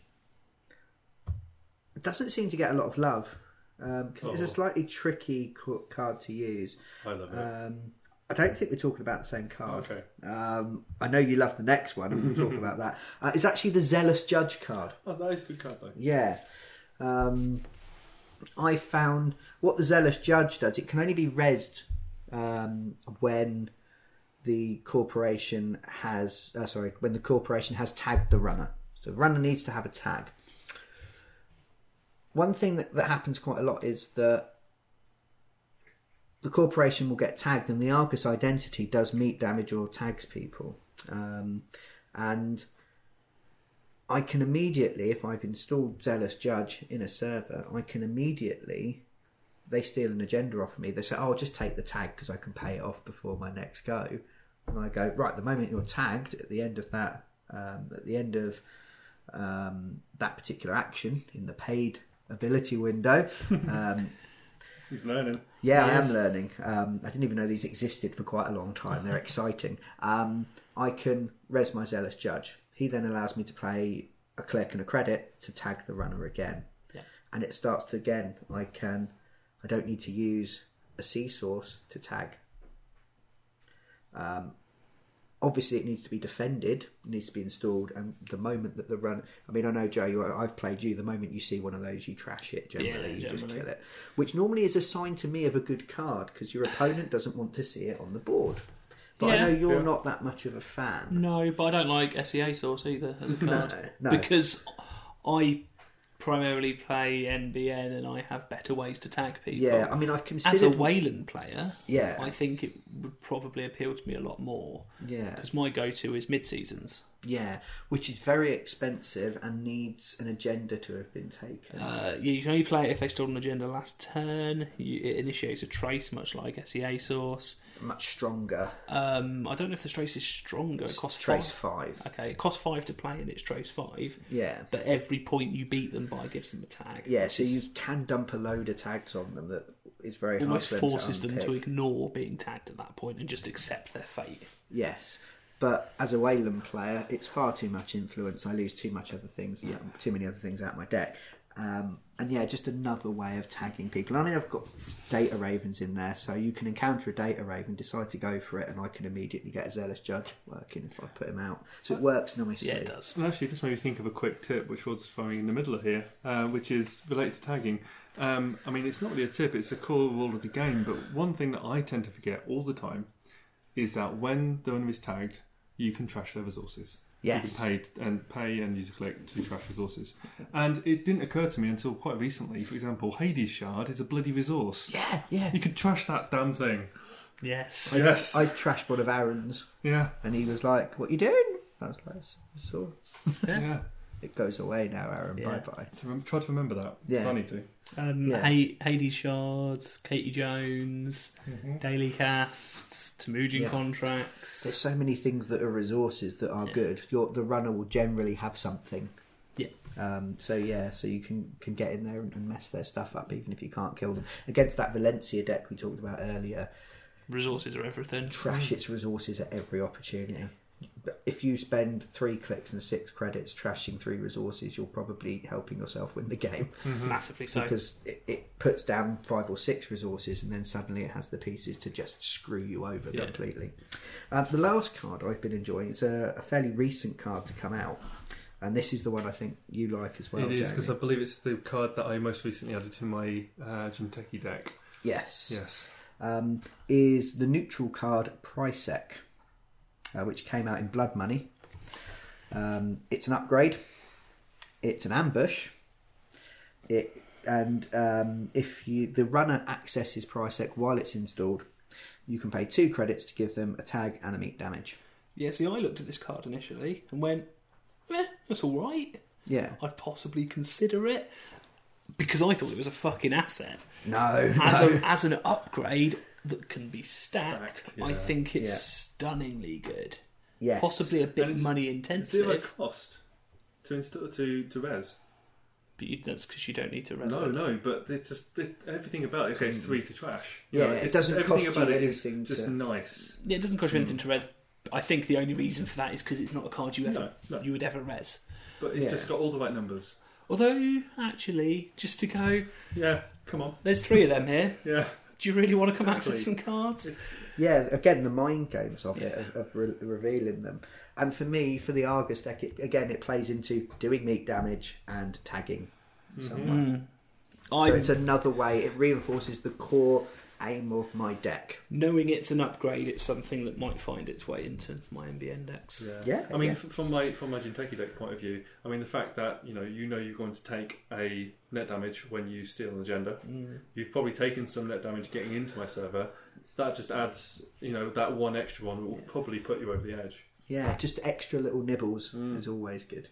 Actually, if, if we're talking about favourite cards, I uh, I've not played a game with this. Um, I've not even seen one in the flesh yet.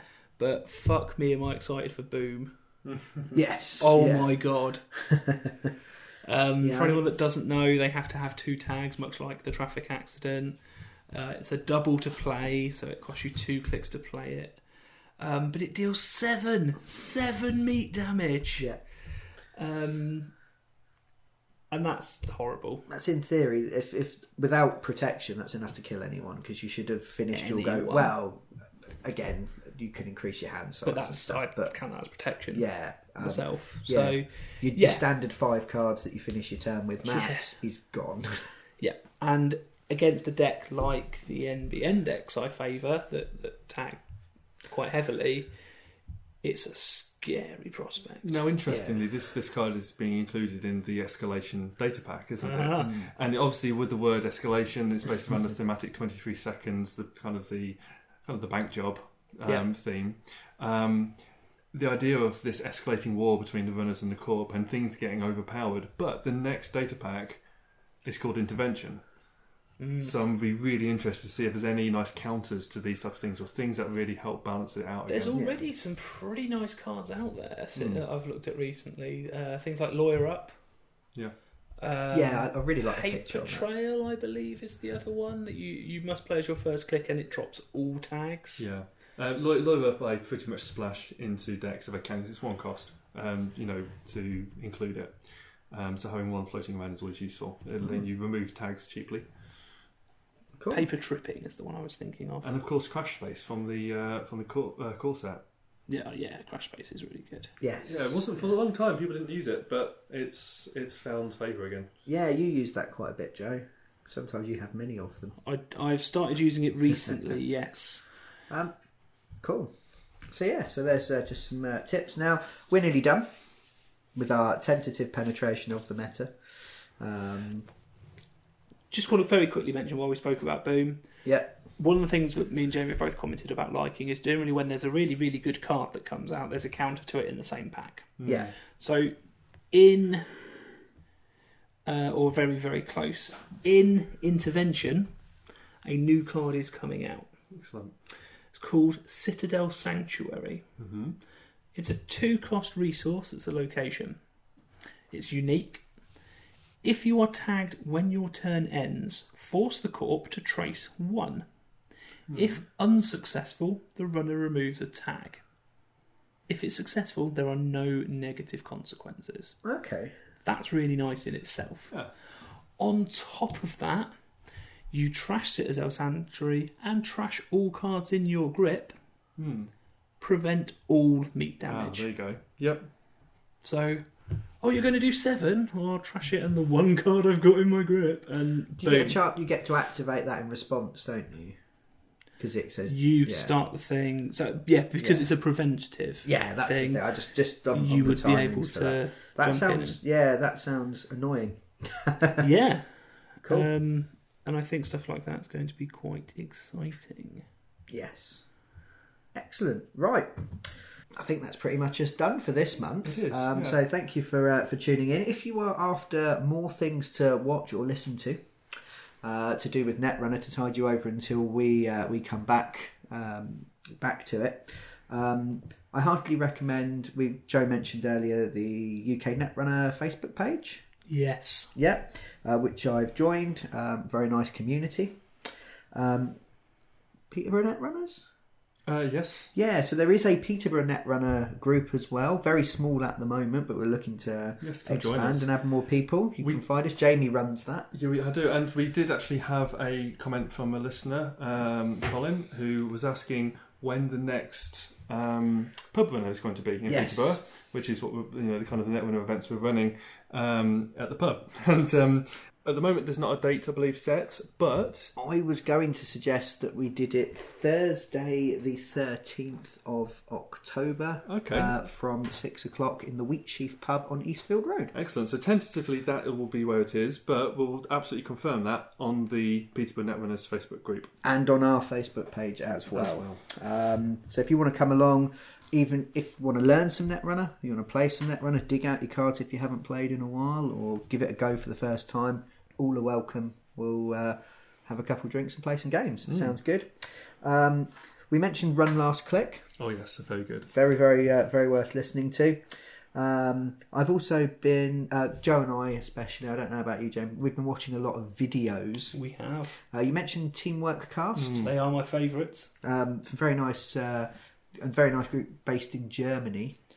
Yeah, it's um, mostly just Christian uh, Yeah. who does it, who guests people Yes, uh, on there to commentate with him.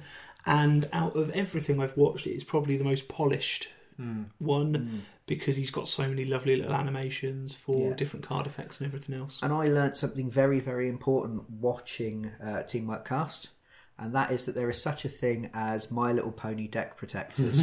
Absolutely. Um, and I was very, very, very excited Yeah. uh, to learn such things. Uh, so Joe, thank Joe you very is much. holding his head in his hands, but you know, me and Brian are quite excited. Yeah, we're, I'm, I'm, I'm Yeah. going to get me some Yaunikowans for my uh, for my decks. Um, I've also been watching the Neo Reading Grid, uh, a channel based out of Reading. Yes, they're very good. They also guested on Run Last Click recently. Yes, yeah, it's, uh, um, is I think that is how I found out about them. And then again, they've had some of the British nationals. I had seen a couple of their videos without realising who they were because through Shut Up and Sit Down, um, Quinn's from Shut Up and Sit Down um, had appeared on there when they v- filmed the British nationals. Yeah. Um, so that's quite good. Uh, there's also a YouTube user called Bunt, B E W N T, who records a lot of games on Jinteki and comment take, commentates over them, but also discusses the state of the game, card combinations, identities, and stuff. And I found uh, his stuff really, really useful. That's as cool. well. And yeah, and I can also highly, highly recommend Terminal 7, uh, which is the, the Canadian um, Netrunner pod- podcast with Nelson Jesse. Um, very informative, very funny, and and really worth a listen. I've actually been watching quite a few of the Canadian Nationals games recently.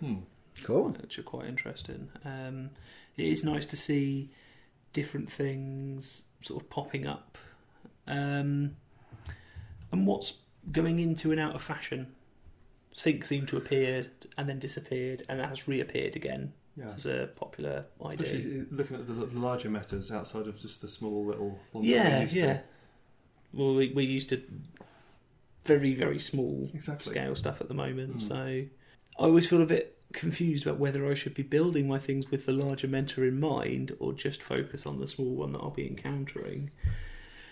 We it's an do, interesting question. if we talk about our tournament, if we talk because we're going to tournaments, even though these tournaments will probably be local for the most Yes. part, I don't know what the Hobbit Hole meta is like. No. I've got a little bit of an idea from you.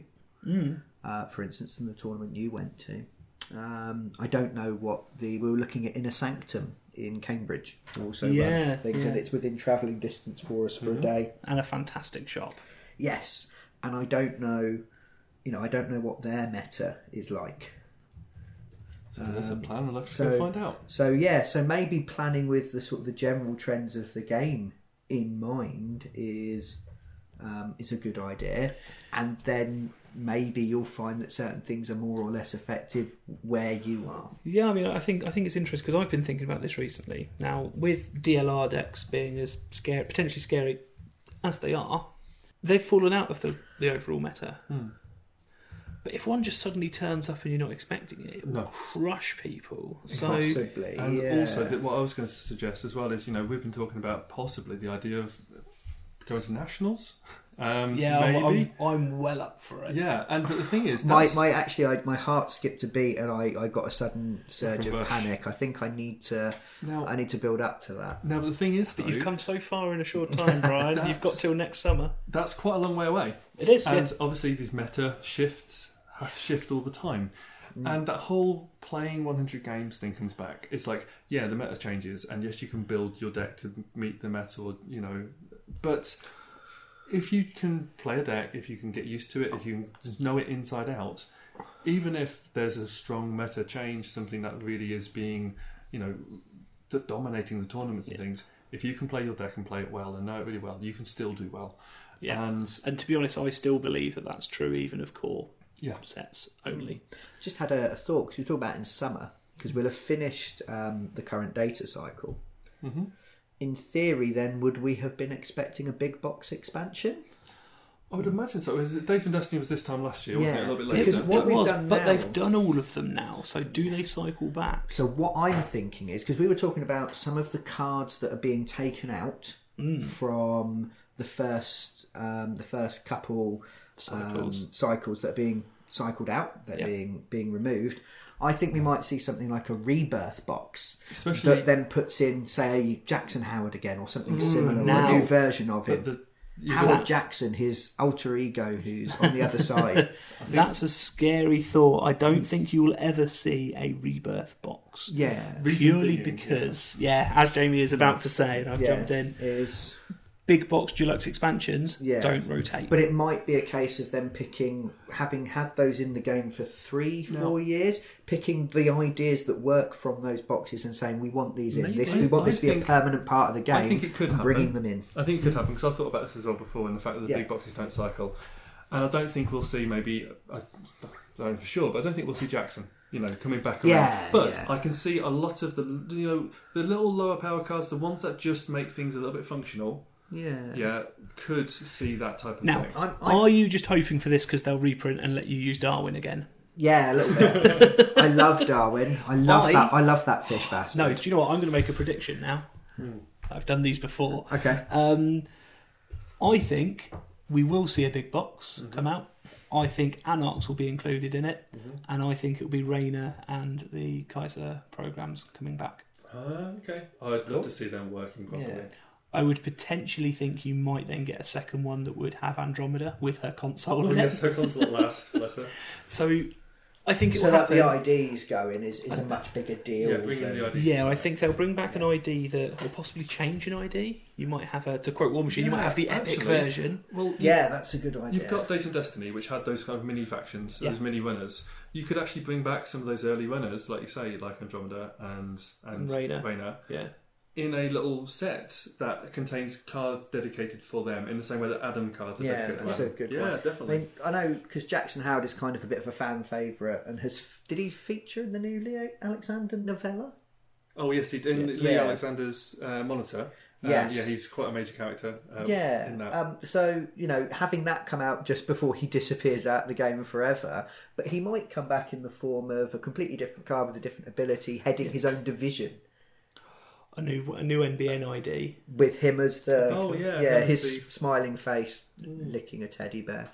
It's a dinosaur. Um, yeah, but you know, we, we might see Yeah. not necessarily the same card coming back, but because the stories and you've stuff. got the idea of like uh, Wizard um, being is it Wizard Yeah. being blown up with boom. Yes, he is being Yes. shot in the face. And, It would and, appear. and some of the other uh, runners maybe looking like they're actually genuinely cycling out because they're being written out of the story. Chaos But- Theory, is yeah, another one, um, But at the same time, um, Oh, Was she she in? Um, She's won the first two cycles. She is will that be. the she's on a really card- she's on cut a one with the picture, people isn't she? arguing. Yes, um, I've never heard my dad's arguing so much. Yeah. essentially.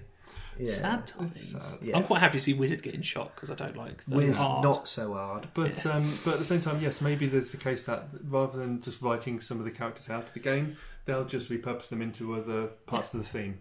Yeah, Yeah. definitely. Excellent. So thank you very much uh, for listening. Um, if you have enjoyed that, please click like because otherwise we don't know that you like it. Yeah, and send us a message. Um, we love hearing from people, and we need to know, you know, who's out there and Yeah. who's listening. As far as I'm aware, we have responded to every single comment, message, and tweet that we have received. Yes. Uh, if I have missed you out, um, get in contact again. But I'm, I'm 99% certain I've managed to respond and talk to everyone. And it's one of the highlights of my day. Yes. Uh, Um, and I then get everyone else involved and, and let them know what, what's been said and that, that sort of thing. Um, so yeah, please get please get in contact um, if you are starting Netrunner and you're building up. Um, then you know the people you're playing with. Share this with them. Let them know um, that there is a podcast out there aimed at people what are new, like what we were last month. Um, let them know and share it. But please, yeah, get in touch. Uh, it'd be great to uh, great to hear from you. Um, we have been the Critical Twits. So until next time, bye. Bye. Bye.